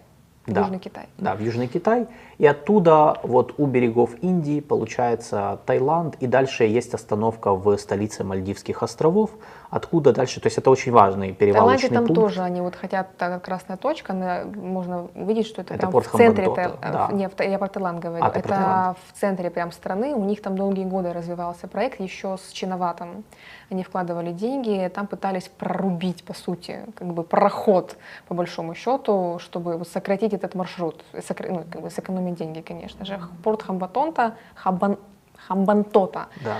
а, на Шри-Ланке, а, Это его- глубоководный порт. Ланкийцы сдали в аренду китайцам на 99 лет. Это Да. тоже там раз- разошлось заголовками, что это зрада зрадная, ну, в принципе, что там будет военная база в конечном итоге и Будем, так далее. будем посмотреть. Но вы видите, что Мальдивы э, важный такой перевалочный пункт на пути дальше в Гвадар в Пакистане, глубоководный порт, еще один, который китайцы уже построили, он уже там все Там есть. тоже уже есть там. железная дорога и экономический коридор Да. в Китае. И дальше в Красное море, мимо Ближнего Востока, оттуда. Как раз к Африке, да, там Джибути, по Да. идее, должна, должна быть. Да, и вот эти вот э, нефтяные, то есть вот эта синяя стрелка, это нефтяные, нефтяной маршрут, то есть просто перевозки нефти, нефтеналивных судов, которые тоже проходят мимо Мальдивских островов. Зачем Китаю нужна нить жемчуга? Как раз-таки, чтобы сократить вот этот маршрут поставки нефти и нефтепродуктов. Чтобы, во-первых, там есть, так самый, там есть Малакский пролив, так называемая Малакская дилемма.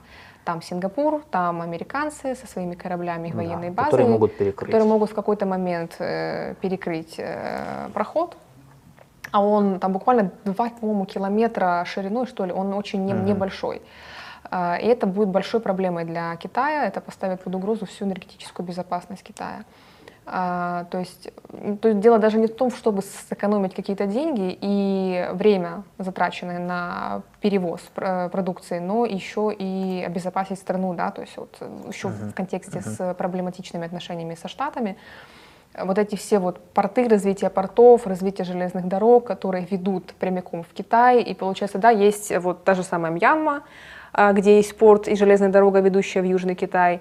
А, Это одни из наиболее бедных провинций Китая, где регулярно происходят проблемы с электроснабжением. Есть э, Шри-Ланка и Мальдивы на юге Индии, есть Пакистан, злейший враг Индии, там порт Гвадар, и получается в обход Индии по северу идет железная дорога прямиком к Китаю. То есть Индия получается в кольце. И многие, и я читала где-то такая поэтичная была э, высказывание одного индийского аналитика, что вот э, нить жемчуга медленно, но верно значит, затягивается на шее у Индии, как бы душит э, Индию. Э, ну, в общем-то... Ну, они любят такое вот. Э, на сегодняшний день э, многие из этих проектов развиваются очень проблематично по разным причинам не столько из-за, ну, как бы, по, по большей части внутренних причин, да, в той же самой Мьянме, ну, там много китайских компаний, которым сейчас не дают работать местное население, потому что рассматривают Китай как угрозу суверенитету и национальной безопасности. Не только местное население, кстати, в правительстве тоже есть, ну, среди руководства, среди политических элит тоже есть люди, которые настроены против того, чтобы Китай э, расширял свое влияние в стране. А, вот, э, то есть у Китая есть вот эта нить жемчуга, которая предполагает строительство портовой инфраструктуры в тех странах, которые выходят к Индийскому океану. Нью-Дели опасается, что эти, эта инфраструктура может быть использована как, э, да, как эти объекты будут использованы в военных целях, поэтому пытается, не всегда успешно, но пытается увеличивать свое присутствие в этих странах. А, и помимо всего прочего, у Индии э, есть ну, внешнеполитические приоритеты, их можно условно разделить на три таких э, концентрических круга. Есть первый круг, это страны, которые вот, так называемые соседи первого порядка, которые mm-hmm. расположены непосредственно, да, вот близости от Индии. Это вся Южная Азия, это Пакистан, Непал, Бутан, Бангладеш, Мьянма, Индонезия, Таиланд, Шри-Ланка и Мальдивы. И Многие из этих стран, э, Индия, особенно сейчас э, с э, премьер-министром Нарендра Моди, рассматривает в качестве, в, в рамках концепции хиндутвы, это довольно такая националистическая концепция, которая, по сути, предполагает «make India great again», то есть возрождение индуистской цивилизации, индусскости прямо вот э, от Гималаев, получается, и включая Шри-Ланку и Мальдивы, то есть те вот страны, которые когда-то были в зоне влияния вот этой Акхат-Бхарат, Великой Индии.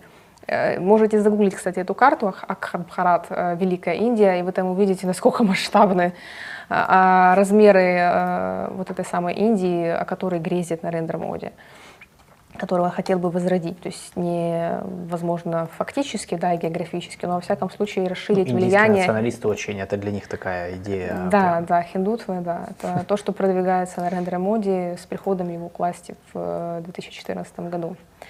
А, вот, то есть э, проблема в том, что Китай продвигает такие э, вкладывается в не очень опасные и вызывающие определенные опасения проекты по типу инфраструктуры, там кредиты, деньги, там, да, пожалуйста, вот стройте там больницы, стройте еще что-то.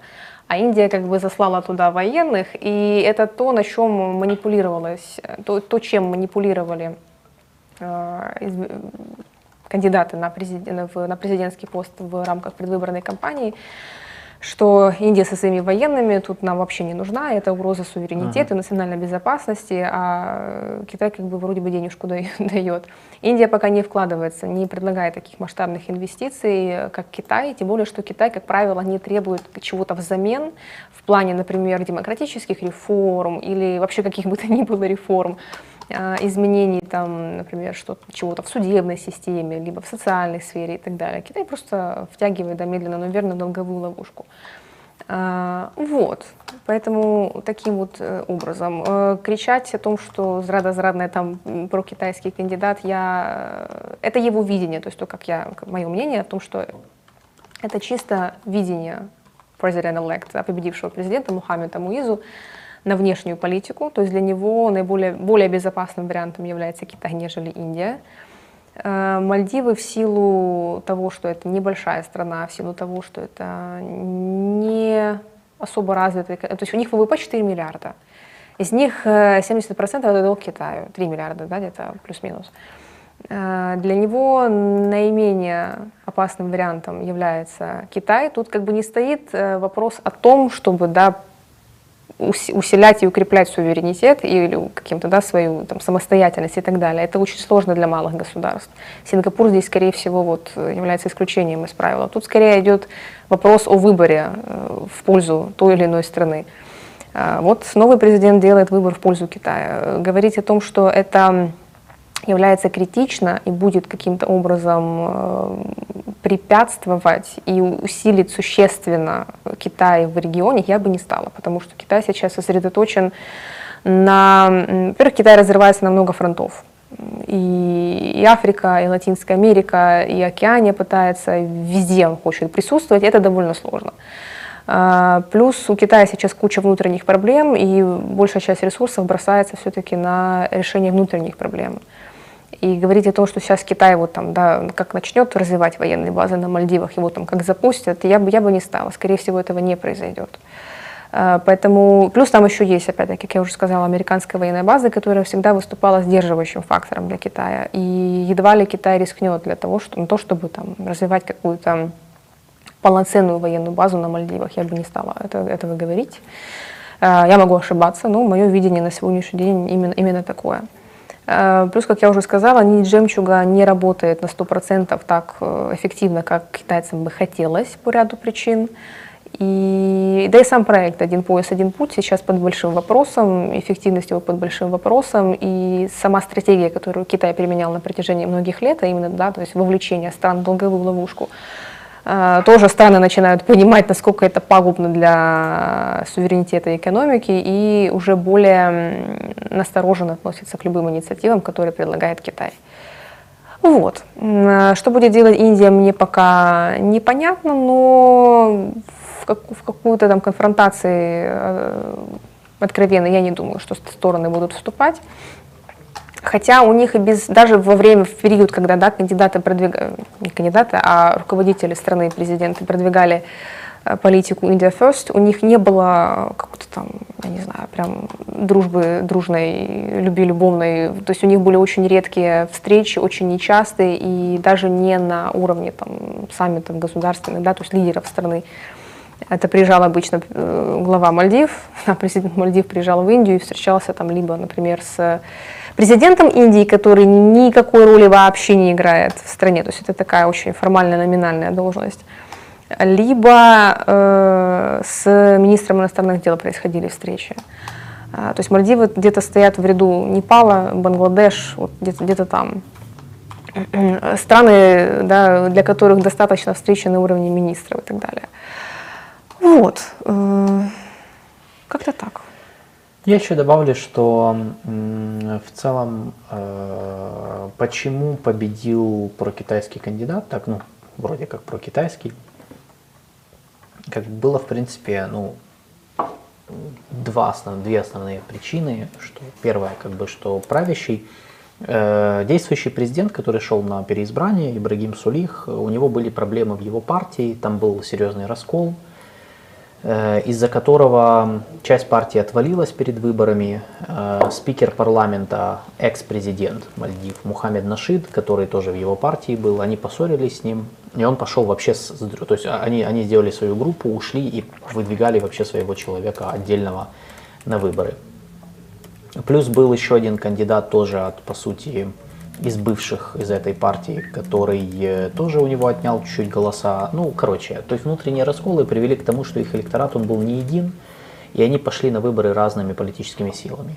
И вторая причина это действительно существующие, ну, это игра на страхе. То есть оппозиционный кандидат Мухаммед Муизу, который победил, он, он сыграл на страхе, потому что его лозунг был «Индия out», да, то есть «Индия вон», и это сработало. Почему? Потому что у людей появился страх, что военное присутствие Индии на островах может означать, что острова могут быть втянуты в какие-то ненужные конфликты, которые никому не, ну, никто не хочет, чтобы они там были. Это, кстати, тоже подтверждает то, что подтверждает то, что ты говоришь. Они не будут, скорее всего, не будет никакой военной. Вместо Индии вряд ли китайцы туда зайдут. Потому что логика там такая, что они просто не хотят быть ввязанными в какую-то войну между Китаем и Индией, Просто Индия, получается, э, поспешила со своим военным присутствием, а, которое многие воспринимали как, э, ну, Индия говорила, что да, мы просто там помогаем, эти военные там помогают, там, например, вертолеты использовались для, э, для помощи людям, пострадавшим там от природных катаклизмов. Но по факту многие люди думали, что эта база нужна, чтобы шпионить за китайцами. И страх, на котором сыграл Мухаммед Муизу, он сработал. Типа индийцы здесь, потому что они готовят какое-то там что-то антикитайское, И люди действительно подумали, ну да, зачем нам вообще эта база? Э, Плюс э, действующий президент Ибрагим Сулих, он же был, как это, знаешь, ну, э, ну видимо, проиндийским. Да? То есть это не что-то там мы так думаем, а он прям открыто об этом говорил. То есть они как бы открыто говорили о том, что Китай плохой, Индия хорошая. И это тоже сыграло свою роль в, воспри- в его восприятии как такого чисто проиндийского политика, который будет делать все, что говорят ему из Дели. И это тоже сработало против него, получается, сыграло. Поэтому э, в 17 ноября будет инаугурация нового президента. Я думаю, что ничего к тому времени не изменится. Э, можем показать, э, собственно, картинку 6, если можем, да. Минутка знакомства с лицами. Да, ну вот э, как выглядит новый президент мальдивских, ну уже президент-элект, да, получается, избранный президент Мальдивских островов. Будет интересно, как будут развиваться отношения с Индией, поэтому выборы Э, Мальдивы да. важны в этом контексте. Потому Да, что вроде бы небольшая э, страна, вернемся. Э, Но как будут развиваться отношения с Индией, пока что сложно сказать. Например, со Шри-Ланкой многие прогнозировали, и многие аналитики внутри Индии призывали, что давайте, если ну, не ведем, вот. не, не Моди веди войска, но Моди как-то помоги. Да. Но поскольку Индия в свое время уже обожглась со Шри-Ланкой, они в свое время, во время гражданской войны, выводили войска, и это закончилось не очень хорошо, Моди решил быть более сдержанным. И это подорвало доверие к Индии как гаранту безопасности, как к старшему брату, скажем так, как ответственному да, за порядок в, в- субрегионе. Поэтому как будет с Мальдивами развиваться отношения, вроде бы, да, маленькая страна, но то тоже интересно, как будут развиваться Да, отношения. по- покажи еще раз эту фотографию. Те, кто нас слушают, загуглите Мухаммед Муизу. Э, Это вот новый избранный президент Мальдивских островов, мэр столицы. То есть он с мэрского кресла пойдет сразу в президенты. Он не должен был быть, кстати, кандидатом сразу. Изначально они выставляли партия оппозиционная прогрессивный, как это, прогрессивный конгресс называется. Они выставляли кандидатом Абдалу Ямина, бывшего А, президента. бывшего президента. Но его, но его посадили в тюрьму на 11 лет за коррупцию, поэтому решили как бы, ну хорошо, вот у нас есть backup-кандидат, давайте, очень харизматичный, что правда, Молодой. да, такой, ну, молодой, я не знаю, сколько ему лет, я сейчас скажу, Ну, я сейчас молодой. скажу тебе, но да, он как бы получается такой незашоренный мэр и достаточно популярный мэр столицы. 78-го. Э, 45 лет ему, да. То есть, ну, молодой, конечно, и как бы очень так... э, Кстати, образование у него Лондон, Лидс, Нидерланды, Nice, Британия. nice. Да, так что вот. То есть, Строительное, принципе, строительное проектирование. Вот почему он был мэром. Да, и, кстати, почему он еще, на чем он еще сыграл? Он был министром жилищного хозяйства в каком-то из правительств, э, и как раз на китайские кредиты огромно э, построил, настроил кучу социального жилья, доступного для бедных семей, И тут Индия со своими военнослужащими, конечно, тут выбор очевиден. Ну, то есть, да, вы понимаете, на чем он сыграл. Он, он активно говорил о том, что вот когда я был министром, вот что я сделал, вот и будет все то же самое. Понятно, что, конечно, люди как бы, ну, а людям, ну, вопрос жилья, он же как бы очень важный на самом деле. Э, мусульманин ли он, спрашивает в чате, да, Там он все мусульманин. Э, в Мальдивские острова мусульманская страна. То есть, я не знаю, может кто-то не знал, но это вот я рассказываю. А, Ну, наверное, не сразу видно, конечно, ну, особенно на курортах, ты же не, ну, оно же не- Конечно, там вообще не видно. Имеется в виду, что нету, но оно не так, короче, я Манско. да, не, но знаешь, есть разница, например, вот, э, ну я по Индонезии могу сказать, где я был, что, например, Бали это вообще не Индонезия. Ну то есть, если ты хочешь Самые большие курорты, там нет вот этой специфики, вообще нету, то есть аутентичности. э, Бали вообще не, вот, вот просто даже рядом. То есть, если ты хочешь увидеть Индонезию, нет, езжай на остров Ява, но не на Бали. На Ну, Бали вообще с Индией. Многие едут в, в Гоа, маленький штат, думают, что наиболее туристический, думают, что они в Индии, да. А как бы хотите увидеть Или- Индию, езжайте в Пенджаб, Да, или- ребята. Или, или Эмираты Дубай. То Да. есть Дубай это не Эмираты. Если вы хотите увидеть эмиратскую жизнь, реально как вот люди живут, вам надо ехать не в Дубай, вам надо ехать в какую-то, не знаю, окрестности Шарджи, может быть. Я не, не то, это тоже как бы такой очень условный. Ну, то есть куда-то в глубинку. Э, Или в Оман соседний. Там он не так расстроен для туристов, и там еще виднее вот эти вот этот вот вайб есть такой чисто, ну вот чисто арабский такой, знаешь, за- за- как это арабозаливной, да, типа Арабозаливной. заливные монархии, это знаешь, как это. Вот, ну короче, то есть это очень интересно. Да, поэтому в этом плане Мальдивы просто я понимаю, что, наверное, ну я там не был, но я думаю, там, как и на любых других курортах, э, именно в таких вот туристических местах, оно непонятно. То есть, и, ну, и люди же не будут тебе подходить и говорить, я мусульманин, знаешь, и там перед тобой расстилать коврик и начать молиться. Ну, никто же так не будет делать. То есть там оно не сразу очевидно, поэтому, конечно, сами Мальдивы, вот реально, как они живут, это очень, кстати, интересно. Это абсолютно, ну, как бы вот, это experience другой. То есть ты же его не видишь, конечно же. Вот. И да, я согласен, вот то, что в чате пишут, что они специально так делали, чтобы богатые туристы приезжали. Да, но это же для этого делается. То есть вы делаете, как это, знаешь, это считаешь, что ты, ты делаешь такую себе резервацию для туристов. Они uh-huh, там живут, uh-huh, делают, uh-huh. что хотят вообще. В Эмиратах же по этой причине там отдельные законы в Дубае для туристов uh-huh. действуют, где там алкоголь, все можно, ради бога. Вот они там, пусть они там живут, а мы будем жить все равно своей жизнью, как мы хотим. То есть вот это как бы ключевой, ключевой момент. Поэтому, да. Там, да, мы там как-то встречали Новый год, и все на сухую встречали, потому что нельзя в тот момент, в тот mm. год нельзя было покупать ничего. Да. Поэтому, но уже, да, кстати, не повезло, потому что в этот уже да можно, ладно, уже можно, они ослабили многие законы, и Саудовская Аравия, кстати, тоже это сделала. Это, в принципе, очень, очень прогрессивный подход. Я на самом деле, сказать. да, не, ну так они просто понимают, что деньги можно рубить, ну как бы на всем, на всем. Почему бы этого не делать? И Саудовская Аравия уже даже это поняла. Значит, э, поэтому да, в принципе, на Мальдивах мы как бы не ожидаем чего-то э, ну как, я думаю, что он будет проводить сбалансированную политику, она будет ближе к Китаю, естественно. Э, может быть, он даже попытается избавиться от военной базы Индии. Я думаю, он попытается убрать их войска оттуда, ну потому что это его обещание было. Будет интересно посмотреть, будет ли он... Абдалла Ямин, о котором я уже сказал, это экс-президент Мальдив, такой один из патриархов мальдивской политики. Он его наставник и ментор. И сейчас э, многие задаются вопросом, вот новый президент, он придет, он его помилует или нет? Э, потому что он как бы... Хороший э, вопрос. Да, хороший вопрос, потому что это чисто, мне кажется, знаешь, какое что-то личное, политическое. Ты, ну, как бы, он же, как президент, э, как это часто бывает, когда президентом становится человек-проект чей-то, ну, или человек как протеже чей-то, он, у него могут проснуться амбиции, и он может захотеть как быть самостоятельным, да, то есть как-то отстраиваться самостоятельно. И здесь будет, может быть, возможно, заложен конфликт с э, Абдалой Ямином и его сторонниками.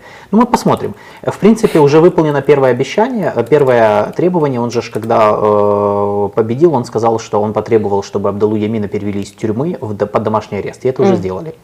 Дальше а, ну как ну бы... все, так чего? Да, поэтому, все скорее всего, дальше будет помилование, но это интересно. Ну, да, и факт, ну, что, да. И посадят еще одного экс-президента, уже одного из э, Сергей Хаблов, Сергей Хаблов предлагает разместить индийские войска в Украине. Я поддерживаю.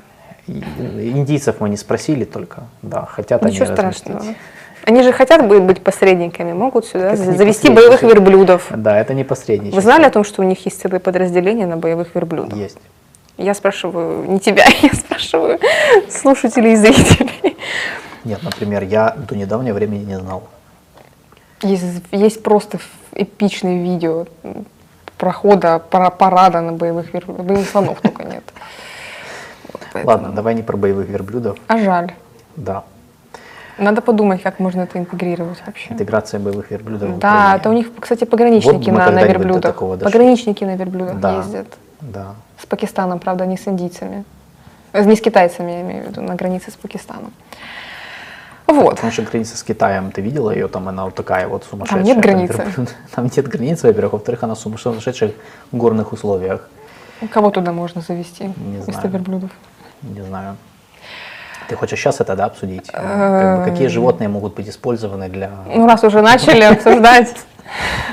В общем, э, Давай, э, давай переходить к следующей теме. По Мальдивам мы вам рассказали. Будете знать, что существует такая бурлит политическая жизнь на Мальдивских островах на самом деле.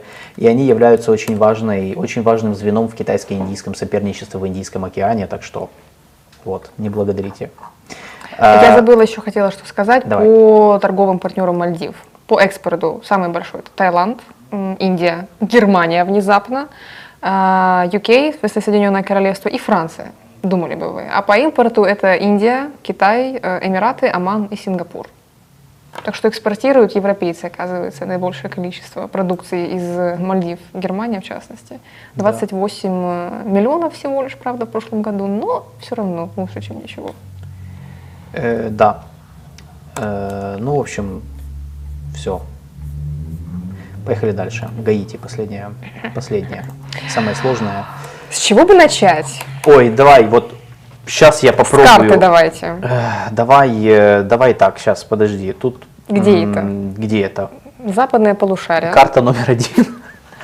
Это западное Значит, полушарие. давайте Это разберемся. Регион. Есть остров Гаити, вот он. На Э, нем да. э, есть два государства. Собственно, оно. Республика Да. Гаити по левую сторону, это получается Вот западная о ней мы сейчас будем говорить. Да, И есть Доминиканская республика, Доминикана, тоже популярное туристическое А вот направление. Доминикана это другое. Нет, это одно и то же. Это одно и то же. Просто народе называется Доминикана. А, окей, окей. А, да, все, все, все. Это там, где Забыл. прятался Доминик Торетто от Да, преследования. да, да, да, да, все правильно. Потому что там нет э, выдачи да, преступников. А, Вот. Э, Это, собственно, вот по правую сторону карты. Почему так получилось? Вот этот остров, э, историческое его название, точнее колониальное название Эспаньола. То есть весь остров, он был в свое время колонией Испании. Э, его открыл Христофор Колумб, и с тех пор как бы пошло-поехало, понятное дело. Дальше, э, что произошло во время войн Франции и Испании, во время войн Франции и Испании западную часть, которая сегодня Гаити, захватили французы.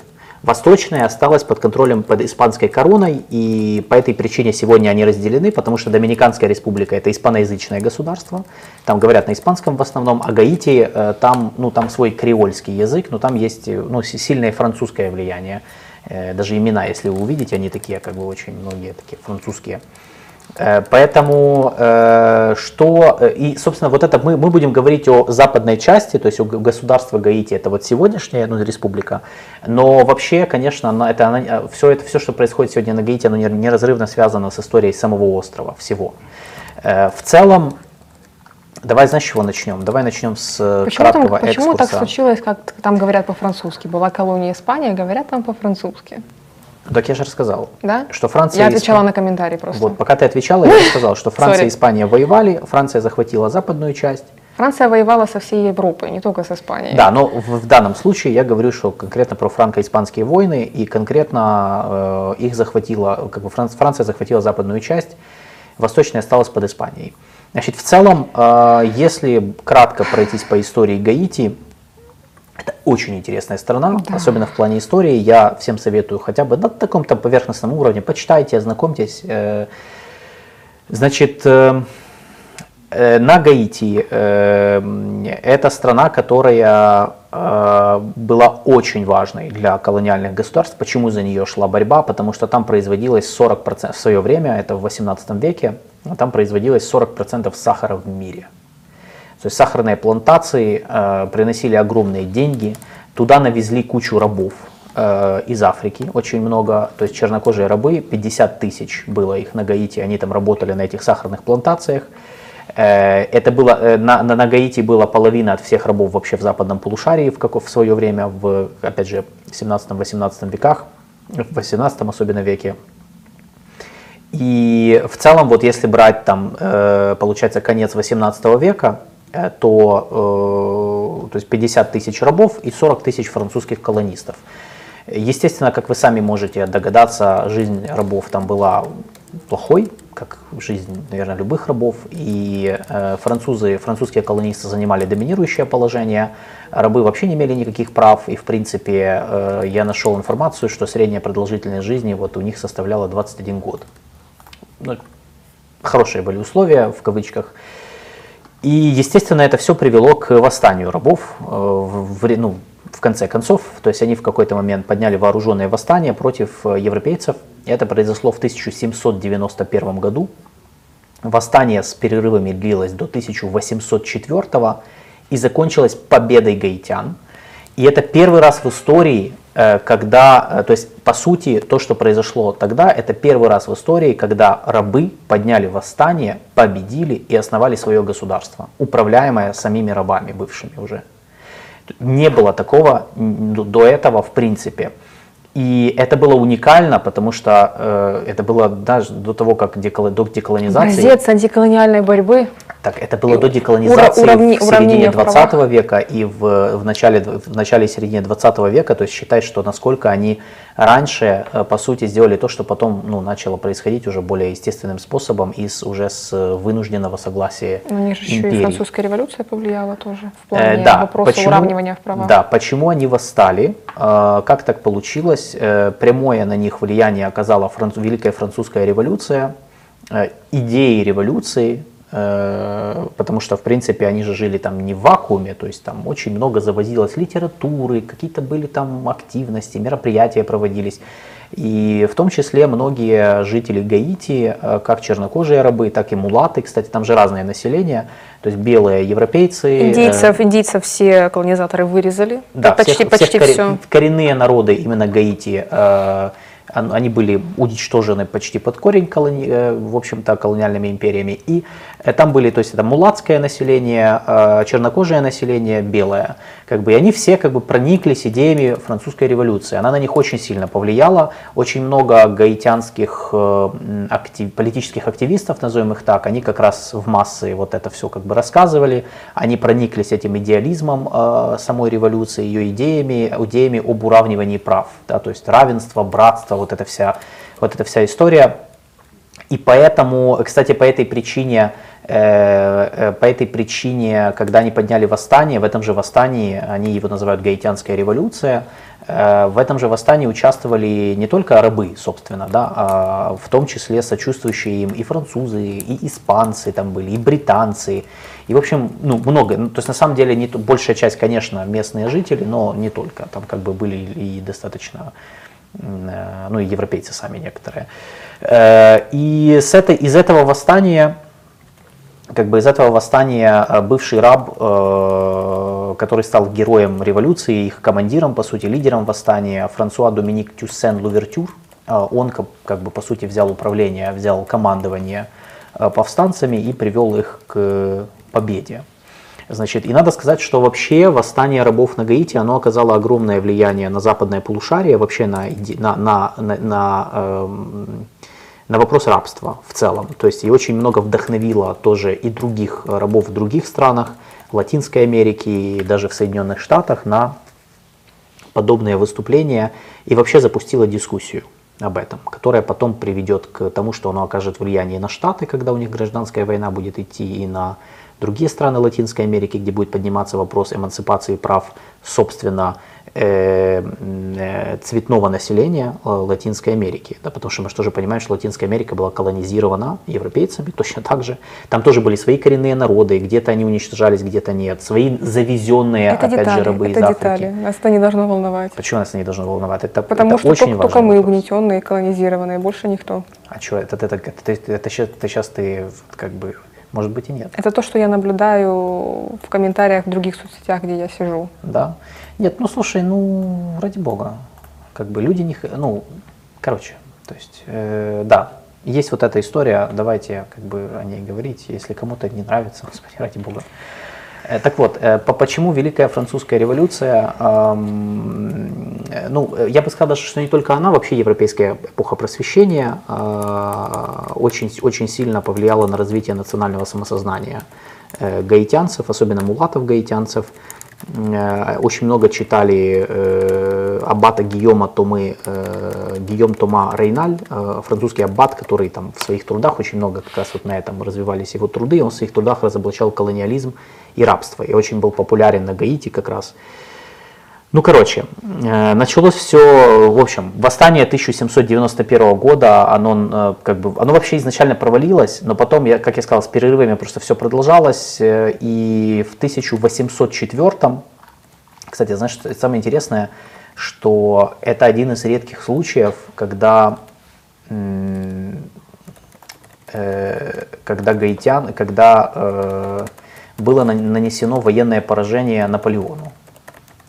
Потому что Наполеон Бонапарт, когда, в общем-то, э, стал во главе Франции, он в какой-то момент решил, э, решил восстановить рабство на Гаити, в общем, вернуть контроль над островом, послал туда э, военных во главе со своим зятем Шарлем Леклерком, но ему нанесли поражение, и в итоге как бы он, он ушел оттуда. Тоже очень интересный момент.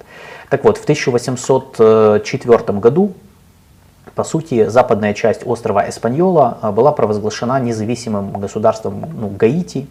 Э, Ее генерал-губернатор к тому времени, Жан-Жак де Селин, э, один из тоже лидеров восстания, он, стал, он взял себе имя императора Жака I. Почему императора, не спрашивайте, но в общем, окей, там монархические такие были моменты. Э, естественно, прошла резня белых, как это часто бывает в таких случаях. Э, несколько тысяч белых колонистов были убиты, э, и, в общем-то, в 1805 году была принята Конституция Гаити. У них уже, как бы сказать. Э, но надо сказать, что дальше начинается, начинаются проблемы, то есть несмотря на то, что восстание было успешным, государство, естественно, оно было нестабильным, были проблемы, ну как это часто бывает, любая революция, она же чем заканчивается сначала? Сначала идут разборки внутренние между теми, кто победил. То есть они внешние силы вы, выгнали, и начались разборки между собой. Эти разборки приводили несколько раз к конфликтам, вооруженным стычкам. Э, Гаити даже делилась на две части, северную и южную, то есть э, когда там было двое власти, по сути. Это все продолжалось до, по сути, до 1820-х, Э, пока к, к власти в Гаити не пришел как бы Жан-Пьер Бойер, который стал президентом уже, там уже провозгласили республику, он стал президентом э, Гаити, он объединил северную и южную часть, даже на какое-то время завоевал восточную часть Гаити, то есть вот ту испаноязычную, ему удалось это сделать, когда Испанию оттуда тоже поперли. Это, это произошло в 1820-х годах как раз. Как раз.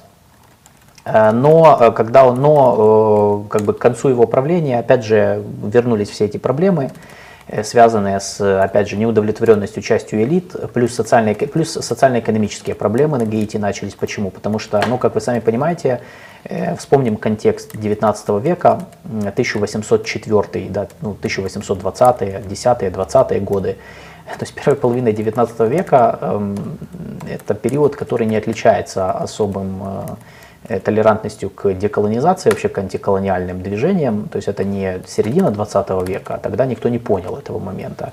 И, естественно, государство Гаити особо никто, э, ну, для кого оно, оно было не в тему. Никому, в принципе.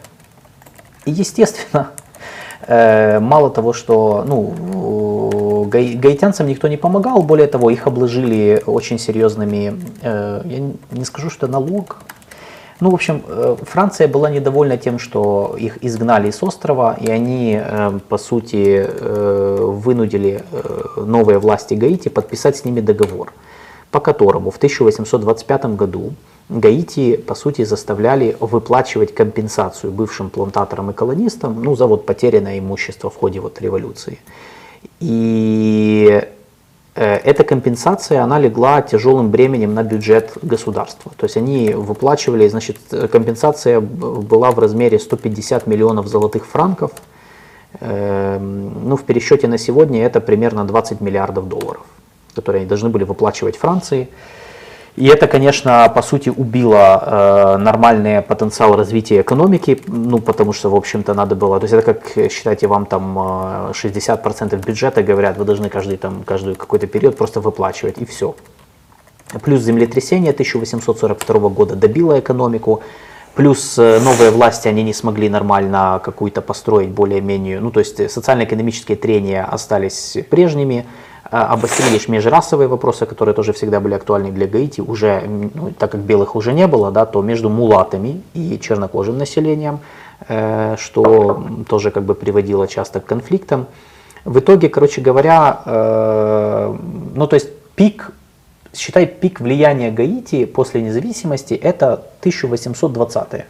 Э, при власти, при президенте э, Жане Пьере Бойере. Более того, оно было достаточно, то есть это был такой короткий период, когда оно было централизованным, стабильным, более-менее там им удавалось э, проводить внутреннюю и внешнюю политику. Более того, интересно, они даже помогали грекам, они, они оказывали поддержку грекам в их борьбе за независимость от Османской империи в 1820-х годах. То есть это просто ну, Гаити, да, то есть вопрос. Э, и, э, в принципе, вторая половина, потом, как я сказал, был вот этот период нестабильности, но в целом надо сказать, что 19 век, особенно вторая половина 19 века для Гаити прошла э, более-менее стабильно. Ну, как для такого государства, как бы понятно, были свои проблемы и в экономике особенно, но вот особенно в 1870-х годах был создан там Национальный банк, был ренессанс гаитянской культуры, искусства, музыки, там просто сумасшедшими темпами все развивалось. Но э, в целом, значит, э, как я сказал, э, вот эти вот выплаты Франции, они подорвали экономику, постоянные природные катаклизмы, они добивали экономику, значит, вну, нерешенность внутренних вопросов, то есть неудовлетворенность всегда части как, там, населения, невозможность элит найти вот какой-то консенсус между разными социальными и этническими группами. Это подрывало политическую стабильность, э, плюс политические конфликты внутренние всегда, ну это нормально, всегда существует. Ну и внешнее, конечно же, внешнее влияние, которое мы так все любим, внешнее вмешательство, оно тоже играло свою роль. Э, во время Первой мировой войны э, Гаити находились, Гаити были оккупированы Соединенными Штатами, они находились под оккупацией США с 1915 по 1934 годы. Э, затем как бы им вернули им управление, более демократическое правление, то есть были избранные правительства э, до 1956 года, 1956 года. И, кстати, Штаты в этом плане, ну, сама по себе управление штатами этого острова, оно было, ну, как бы ну, я бы сказал что так, так, что были и плюсы, и минусы, но больше плюсов, в том числе в вопросе развития армии. То есть они помогли натренировать и обучить, развивать национальную армию гаитянскую, которая, правда, потом все это вылилось в очень ну, в то, что э, в 1957 на острове власть захватил, э, на острове установилась диктатура, по сути. Э, власть была захвачена э, Франсуа Дювалье, и он правил Гаити, он и его сын правили Гаити до 1986 -го. Э, то есть, по сути, ну, считайте, что вот как бы 40 лет э, правления жесткой диктатуры сначала э, отца Франсуа Дювалье, который также был известен как Папа Док, это его прозвище, потому что он врач, и он был министром здравоохранения, и потом его сын Жан-Клод Дювалье, который, у которого было прозвище, соответственно, Бэйби Док, потому что он сын. Вот. И уже только-только в 1986 году э, армия свергла уже президента, когда уже все дошло до ручки в этой стране. И, в общем, дальше уже, в принципе, политической стабильности в Гаити не было. Вот, это такой краткий экскурс в историю, чтобы вы примерно понимали себе, как бы, что происходило. То есть, это, то есть в этой стране происходила очень-очень э, была насыщенная политическая жизнь. Э, вопрос что происходило с Гаити в последние годы. То есть мы сейчас говорим о кризисе, который... То есть что сейчас происходит? Э, сейчас Гаити находится в состоянии очень острого кризиса. Э, экономически страна э, бедная, э, инфраструктура очень устарела или разрушена. Э, более 60% населения живут за чертой бедности. Политически эта страна нестабильная, центральное правительство оно на данный момент э, не контролирует ситуацию э, даже в столице, особенно после убийства президента Гаити в 2021 году, в 2021 году. И э, в целом как бы вот есть проблема, связанная с тем, с постоянным насилием, на острове с тем, что эти проблемы начали выплескиваться на соседей. Доминиканская республика в прошлом году была вынуждена полностью закрыть границу, потому что ну, абсолютно э, ну, ну, проблемы. Просто когда у вас рядом страна, где полная анархия, то как бы сами понимаете, что не, не очень приятно с этим всем э, жить. И э, долгое время, то есть целый год, по сути последний год-полтора, шли разговоры о том, чтобы, может быть, отправить на Гаити миротворческую миссию или международные силы, какие-то для стабилизации обстановки. Э, в чем проблема Гаити? Значит, э, если брать социально-экономические проблемы, то есть э, первое, там абсолютный дисбаланс в развитии центра и регионов, Второе, э, после э, нескольких десятков лет диктатуры, э, ну, в общем-то, страна не имела нормальной экономической политики, то есть там очень серьезные структурные дисбалансы и разрыв социальный между разными, между бедным населением и узкой группой элит и олигархов, по сути, которые сформировались за это время. Третья проблема – постоянные, это природные катаклизмы, Гаити известны, наверное, в мировых СМИ э, из-за землетрясений постоянных. Землетрясение 2010 года, э, по сути, считается одним из тех, которое нанесло ну, очень, очень тяжелый удар по экономике. 300 тысяч человек были убиты в результате этого землетрясения и последующего цунами, очень много домов разрушены. И плюс, как я сказал, сейчас в Гаити с политикой тоже как бы сложновато, потому что Последний президент Гаити Жовенель Моиз, э, которого выбрали в 2018 году, он был убит в 2021 при достаточно странных, загадочных обстоятельствах, но мы сейчас, может быть, о ним, о ним поговорим. Ну и плюс, опять же, пандемия COVID-19, э, дефицит топлива и топливные протесты 2019 года расшатали систему.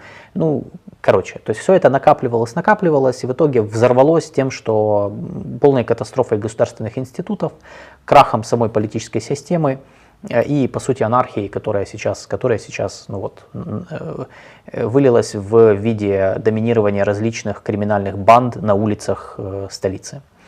Значит,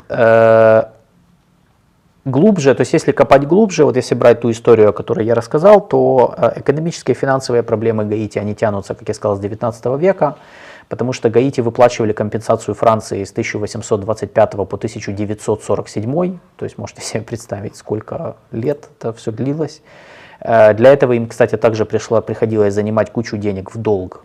Там у Штатов, у Германии, у Британии под большие проценты. И этот долговой цикл, по сути, обрек гаитян на постоянные хронические проблемы финансовые и ну, предопределил, ну, частично предопределил их как бы бедность э, самого государства. Ну и плюс коррупция и все, и неэффективность самой, самой политической власти и так далее. Значит, что... э, да, и еще один очень интересный момент по Гаити, там нет армии. Э, ее просто не существует. Ну, то есть, да. Из чата. Э, Там, там нет, я говорю о том, что в- Я поняла. да, на Гаити нет армии. Да, там только полицейские силы, их всего лишь 10 тысяч человек, 10 тысяч сотрудников. Прям уже 10 тысяч, да. Ну, это хорошо. Не, армия, точнее, давай так, я некорректно. Армию восстановили в 17 году, но там только 500 человек. 500, не 500 тысяч, 500 человек. Э, Почему там нет армии? Э, А ее распустили в 95 году, э, потому что армия часто вмешивалась в внутреннюю политику своими переворотами, особенно после диктатуры Дювалье. Собственно, саму диктатуру свергнула армия. И в 1995 году по настоянию, особенно под рекомендацией Штатов и ООН, решили, что так зачем гаити армия, ну если она такая плохая, давайте просто распустим. Вот, ну распустили. Но в итоге, и в итоге как бы Гаити в своей безопасности опирались на полицейские силы, то есть по сути национальная полиция, и на миротворцев ООН, которых тогда разместили на острове. Но когда миротворцы ушли в 2017 году, э, оказалось, что вакуум безопасности заполнить неким, полиция не справляется с многочисленными бандами, которые существуют на острове, и, в общем-то, вакуум безопасности был заполнен, собственно, криминальными элементами, что и привело сейчас к засилию банд, с которыми вот как бы надо бороться. Вообще банды Гаити это отдельная тема. Э, Они стали результатом развития, но по, сути они, они появились благодаря олигархическим группам в 40-х, 50-х годах. Э, Потому что ну, олигархи и влиятельные политики, они активно нанимали то, что нам хорошо известно как титушки, э, платили им там, чтобы они делали какую-то работу, там, фальсифицировать выборы, там, выбивать из кого-то какую-то информацию или долги, запугивать оппонентов, журналистов, э, убийства, похищения также здесь. И в итоге, э, в итоге можно сказать, что эти группировки отожрались на таких контрактах и стали сами как бы... То есть это, знаешь, мне напоминает появление различных мафиозных семей, типа в Нью-Йорке, там вот как у нас там в фильме «Крестный отец» описывается. Вот, по, по сути, произошло то же самое. И в условиях, когда еще создался вакуум власти и безопасности, как, э, как бы они его сами заполнили в какой-то момент, когда увидели, что, в общем-то, никаких, ни- никто, ну, соперников нету. Их продолжают использовать политические силы разные э, друг против друга. Так вот, наконец-то мы можем подойти к тому, что мы обсуждаем. В, во вторник Совет Безопасности ООН принял решение направить на Гаити международные силы. Ты сказала, это не миротворцы. Это не миротворцы, это будет Народные силы из военнослужащих Кении, э, Ямайки и Антигуа и Барбуды под, как бы, ну, то есть с санкций ООН они туда будут направлены, то есть чтобы никто не рассматривал это как, как внешнюю интервенцию с целью там повалить ли- режим, например, и так далее, а то есть как бы санкционированная международным сообществом, поддержанная на Совбезе ООН, Совбез ООН был, да, Совбе- на Да. Совбезе ООН, э, силы, которые будут не просто наводить порядок, но помогать и как бы, то есть восстанавливать э, в принципе, да, то есть порядок. Э, Я не знаю, что, как конкретно они будут решать вопрос с бандами и G9, а, но э, что-то они там будут делать в любом случае. Для Кении, сейчас момент, я отвечу на комментарий, и, и я вернусь сюда, потому что я не могу, меня просто штормит. Сейчас мы... э, хорошо. Э, Щас, я, я, э, сейчас, я сразу перехвачу от того, где Все, я дописала. Окей, А, давай, вот. э, Зачем это вообще нужно Кении? Э, Возникает вопрос, да, что казалось бы, можно же направить кого угодно, можно же направить э, страну, имеющую там более развитую армию и так далее, более развитых военнослужащих. Начнем с того, что Кения одна из, входит традиционно в там, 10-15 наиболее развитых стран Африки. Э, У них, в принципе, ну, так, относительно неплохой ВВП, э, неплохой рост экономики, но э, вот такого рода инициативы, как, например, попытки восстановления порядка в стране, можно конвертировать в политический капитал. Это можно впоследствии конвертировать в позиционирование, что Кения является надежным гарантом безопасности для более бедных, более там, незащищенных стран. Тем более, что, насколько я помню, у Кении уже был опыт подобного рода Сомали. в Сомали, когда во время гражданской войны э, под, э, опять-таки, с санкций ООН была организована, с одобрения ООН Африканским Союзом была э, организована миро- миротворческая миссия Амисон, она подводилась под мандатом Африканского Союза, и, собственно, кенийцы там и брали э, участие, принимали участие, отправили туда военные контингенты, там были еще несколько африканских стран, типа Уганды, Бурунди, Сьерра-Леона, Джибути и Эфиопии. И, сколько я помню, миссия продолжается по сей день, с Да. 2007 года. Да, Ну, она, они как бы какого-то супер успеха не имеют, но Это опыт в любом случае, который То можно есть, по применить сути, в мы говорим о том, света. что Кения вызвалась э, направить войска на Гаити э, не потому, что они прониклись как бы историей, да, или как-то, а потому что репутация, престиж, э, бесплатное финансы. обмундирование и Обучение, финансирование обучение. обучения военных, которые получают опыт, ну, А снаряжение. это как бы долгосрочное, да, то есть Да, это перспектива. это же не так, что я имею в виду, что это в любом случае опыт будет передаваться в дальнейшем, и то есть это ну, на стратегическую перспективу в любом случае это Да. обучение, оно никуда не денется, не канет в лету, и потом будет использоваться в дальнейшем. Да, и получение функционала. То есть они получают функцию, которой потом могут торговаться. Например, со Штатами говорят, смотрите, ну на нас держится безопасность, ну если они будут Штаты, успешны. Штаты сказали спасибо. И еще, может быть, скажут спасибо в виде, может, еще много чего. да, Нескольких там, сотен контрактов в Кении, какой-то финансовой помощи в области безопасности, которые, кстати, Штаты практикуют очень активно. Э, Тем более Штаты сказали, что они же дадут 100 миллионов долларов на До вот 200. эту миссию. До 200 До даже 200. миллионов долларов на эту. И Канада еще что-то даст.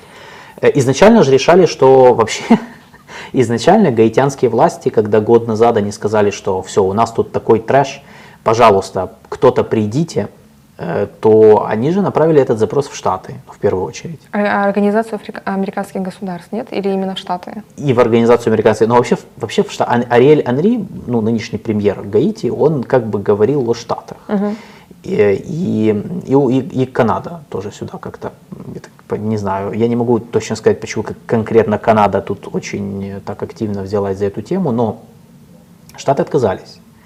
Э, Байден сказал, что, ну, он ничего не сказал, но э, было видно, что им это неинтересно, они не хотят. Но опять же, для Штатов понятно, они только вышли из Афганистана, и тут Гаити, э, где тоже непонятно, ну, Плю- Плюс опять будут обвинять их, что Штаты опять там куда-то Да. интервенцию собираются. Да, тем более Штаты уже на. Гаити были.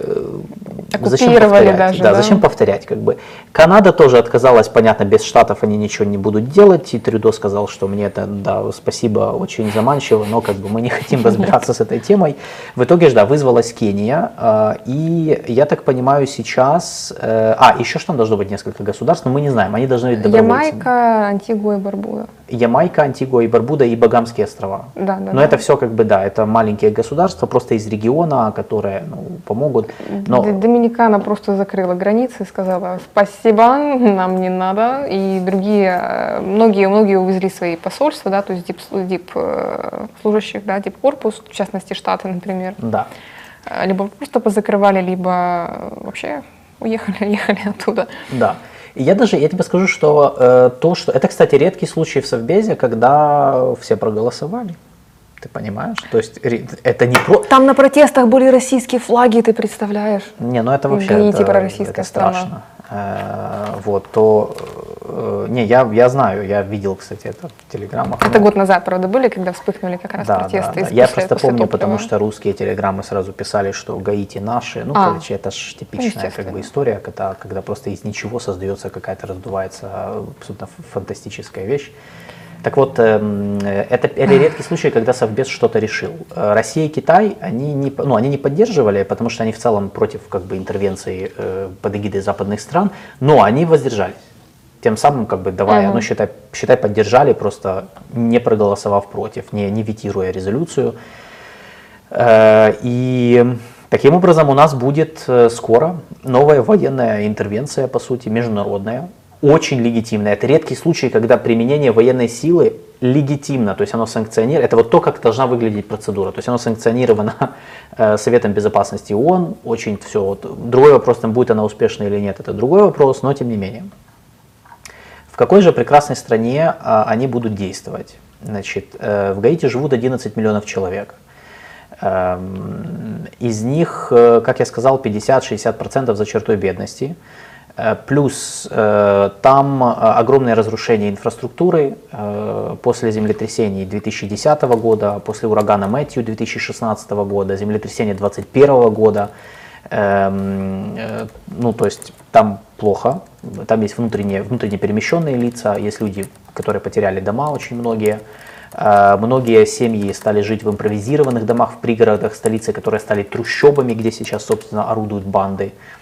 Э, И это недофинансирование, недофинансированная страна в плане гуманитарных потребностей. В 2019, по состоянию на 2019 год ООН заявляла, что лишь 30% потребностей финансово, ну гуманитарных имеется в виду, финансово покрывались разными странами. То есть международное сообщество особенно не горит желанием выделять на это деньги, и не выделяет.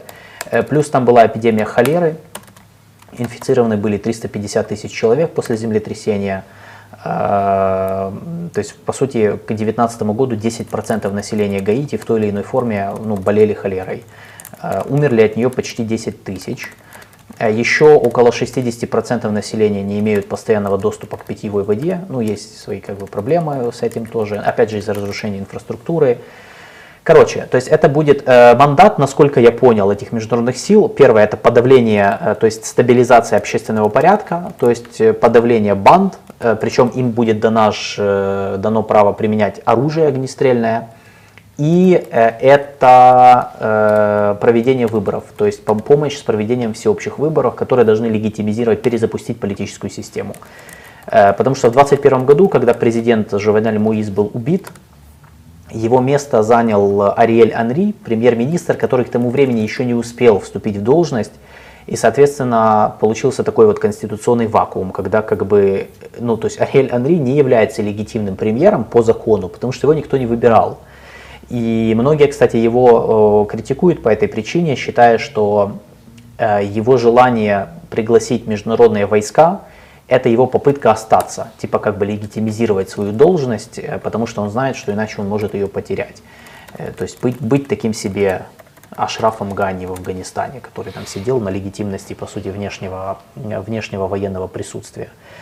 Э, Поэтому в ближайшее время парламент Кении, насколько я понимаю, должен проголосовать за размещение своих войск на Гаити. Э, Дальше будет решаться, кто еще как, каким, как и в какой форме поможет этому всему. И э, начнется, собственно, замес э, политический ну, на самом острове по поводу того, собственно, что будет с выборами, кто будет премьером, президентом, как решится этот вопрос.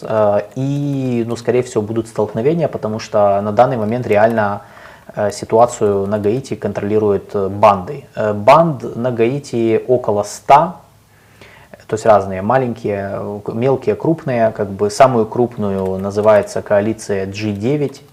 Э, То есть это, это по сути 9 банд. Ну и сейчас больше, они начинали как 9 банд, поэтому получили название G9. Сейчас их больше намного. Э, Они контролируют, в частности, ключевые кварталы столицы Гаити Порто-Пренса. М, Возглавляет эту коалицию такой себе криминальный авторитет Джимми Шерезье. Он бывший полицейский, который был уволен с полицейской службы, потому что там, в общем, классичес- во всех классических случаях, общем, э, рэкет, там, похищение, убийство. Когда это все вскрылось, он, его уволили оттуда, а сейчас он как бы возглавляет эти банды.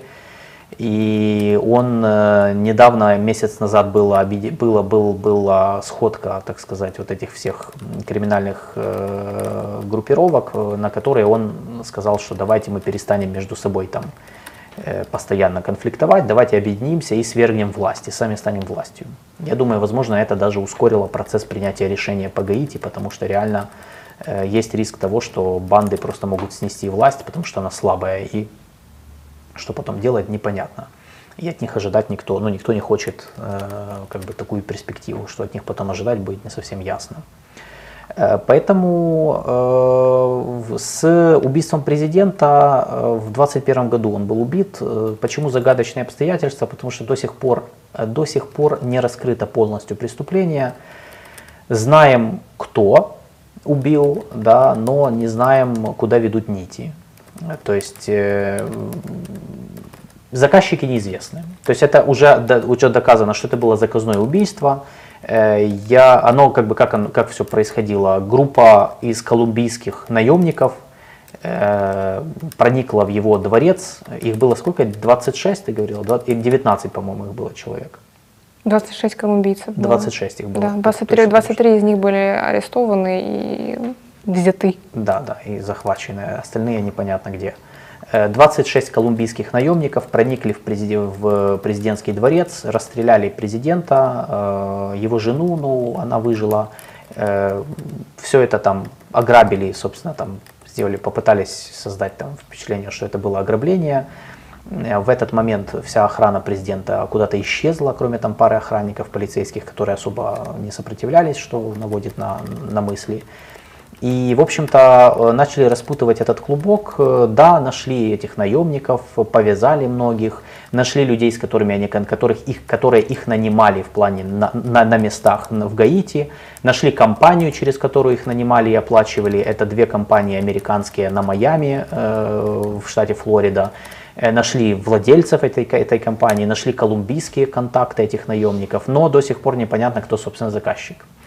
И, ну, судя по всему, есть версия а, широко распространенная в, в, на самом острове, что э, в это мог быть вовлечен и сам премьер-министр Ариэль Анри, э, потому что, в общем-то, ну, я думаю, что это был сговор нескольких олигархических групп, которым президент, с которыми президент был в конфликте. А, президент сам был олигархом, надо сказать, это не какой-то там святой человек. Э, он был с ними в жестком конфликте и конкуренции. Э, была информация еще до убийства о том, что он там хотел кого-то там посадить за коррупцию, разоблачить некоторые элитные, элитные группы. Возможно, это был, это вот, я думаю, стало результатом, э, то есть его убийство стало результатом вот этой внутренней борьбы. Сразу, сразу несколькими олигархическими финансовыми группами, которые, в общем-то, наверное, заказали это убийства. Но мы не знаем точно, как я сказал, официально никто ничего, никаких заказчиков нигде не находил. Нити ведут куда-то, э, то есть в высшие эшелоны гаитянской политики, в Колумбию, в Штаты. Все. То есть как бы дальше все очень, очень непонятно. Но в любом случае это просто окончательно дестабилизировало политическую систему, поэтому сегодня в Гаити по сути нелегитимная с точки зрения закона власть, что тоже будет осложнять саму военную операцию. В принципе, э, ситуация на Гаити будет интересной в международном плане, в том плане, что, во-первых, это, как я сказал, это будет такой редкий случай, когда редкий случай международной военной операции, которая будет либо успешна, либо нет, и от этого будет отстраиваться потом опыт э, других последующих военных операций. То есть мы можем, по сути, увидеть, как это будет выглядеть. А, будет интересно, как все закончится с точки зрения, кто, собственно, будет эм, в итоге влиять на государство потому что сейчас эта военная операция подается как идея все-таки западных стран, то есть Соединенных Штатов и Канады, которые были главными инициаторами этого процесса и вели переговоры. И ну вот как бы будет, э, будет интересный конфликт, который по сути, от которого зависит тут как бы и репутация ООН, по сути, потому что ну, для них это краш-тест, так как это вот это не миротворческая операция ООН, да, но под их эгидой это проводится, и для них это будет очередной краш-тест способности проводить вот такие операции по стабилизации ситуации в, э, по сути, failed state. Э, и это будет э, испытание для ну, западного мира и региональных государств по способности вот, решать такие кризисы, которые угрожают безопасности региона. Вот. Я закончил. Мой план был очень активно участвовать в дискуссии по Гаити, но поскольку меня в чате задели за живое, я не могу Я- оторваться от чата. Да, я, я, к сожалению, не имел возможности с этим ознакомиться, потому что я говорил, но я уже вижу, что речи... Началось все с предложения завести, в- завести в страну филиппинок, потому что филиппинки живут на Филиппинах в плохих условиях, а рожать они готовы, в Откуда, отличие... откуда информация, что они живут в плохих условиях? Я не знаю. Филиппинки живут на Филиппинах в плохих условиях, поэтому Не нам нужно, нам нужно ввести филиппинок в страну для того, чтобы они рожали и поднимали нам демографию в стране, потому что украинки рожать отказываются. Смотри, э, я понял. Вообще вопрос иммиграции, это же это просто, знаешь, как бы в плане вот срача, именно вот в этом, в этом контексте. Мы же не про миграцию начали сраться. Дело не в этом. Дело в том, что вообще сама по себе тема, это поднимает тему... То, что ты описала, это поднимает тему... э, Прав человека, прав женщин. да, и тему э, необходимости иммиграции в Украину Я злюсь. Вот. Ты не в, ту, не в ту сторону ушел сейчас. я ушел сейчас в эту сторону, потому что э, я не понимаю, я, я искренне не понимаю, при чем тут филиппинки, если честно, вообще не понимаю. То есть, но э, в целом вопрос, нужны ли нам иммигранты или иммигрантки, э, он актуален. Я не уверен, я реально не понимаю, при чем тут филиппинки, потому что если мы хотим просто навести бедных людей, так Мы вот просто Гаити, речь вот зашла перед за, вами... за Филиппины, я не помню почему, что-то, я не помню почему. Так я имею в виду, я не понимаю, при чем тут бедность. Я, я, я не читал, сори, я как бы, я же говорю, я э, как бы, я рассказывал про Гаити, я был в Гаити. Я очень не- хотела быть Я не читал, э, но э, я так понимаю, просто если вы хотите навести просто бедных людей, так э, Филиппины почему-то не, не первый кандидат. Смотрите, вот я сейчас про Гаити сказал, вот 11 миллионов людей, выбирайте.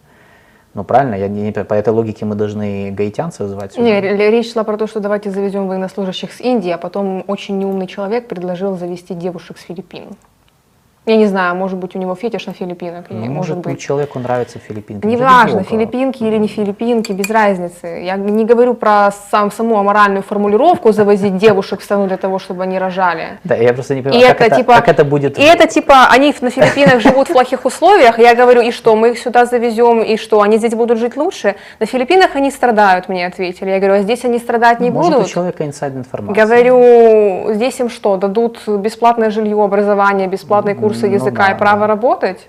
Кстати, если кто не знает... Не э, в нелегальных сферах э, деятельности. э, Извини, если кто не знает, э, Украина супер unfriendly страна э, Да. по отношению к иммигрантам. То есть у нас вообще нет миграционного нормального миграционной политики. То есть если, э, потому что ну, как бы я, я немного знаю по этой теме, и в отношении беженцев, и в отношении просто мигрантов у нас супер плохие условия.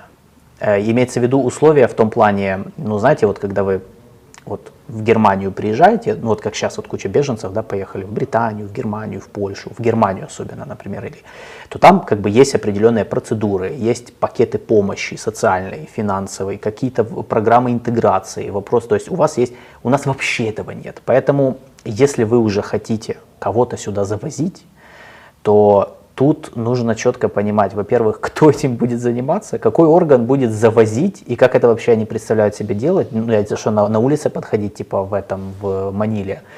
Поехали со мной. Рожать будешь? Поехали! Куда? В Украину. Там интересно. Война, ну ничего страшного, ничего страшного. Как бы, да, во-первых, во-вторых, да, действительно, наши возможности, даже по сравнению с Филиппинами, я не знаю, вам открою Америку или нет, но они во многих аспектах хуже. Вот в плане интеграции иностранцев хуже. Э, ну, можно поспорить, да, возможно, где-то там, я не знаю, у нас есть что-то, чего нет на Филиппинах. Я не знаю, я не был на Филиппинах, поделитесь. Как бы, если вопрос просто о том, что, я не знаю, может у человека есть пару знакомых филиппинок, он хочет их привезти в Украину. Ну, так ради бога, привезите.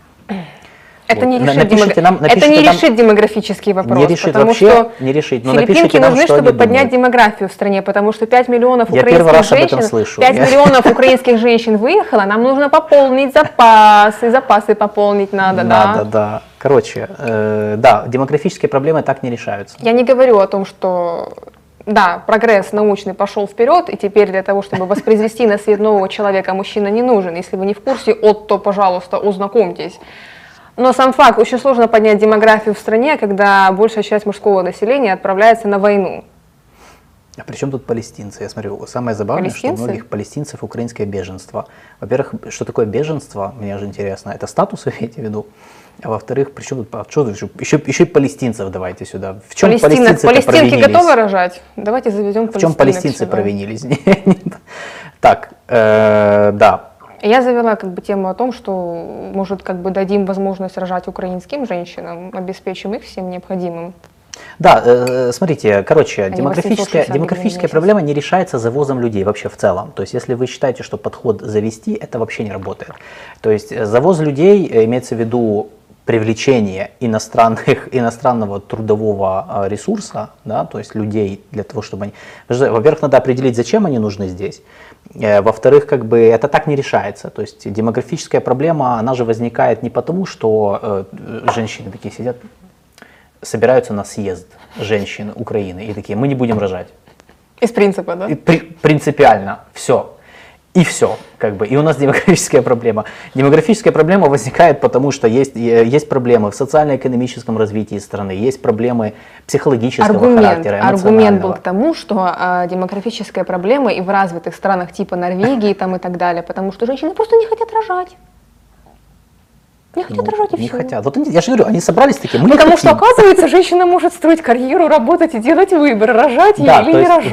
вы учтите, э, что как бы э, ну, женщины не хотят рожать по разным причинам. Да, то есть поэтому я, короче, я не хочу даже, все, я не хочу продолжать это, потому что вообще нет смысла в этой логике, особенно как бы, особенно в контексте Филиппин. Вообще, я вообще не понимаю, при чем тут Филиппины в этом всем контексте, поэтому.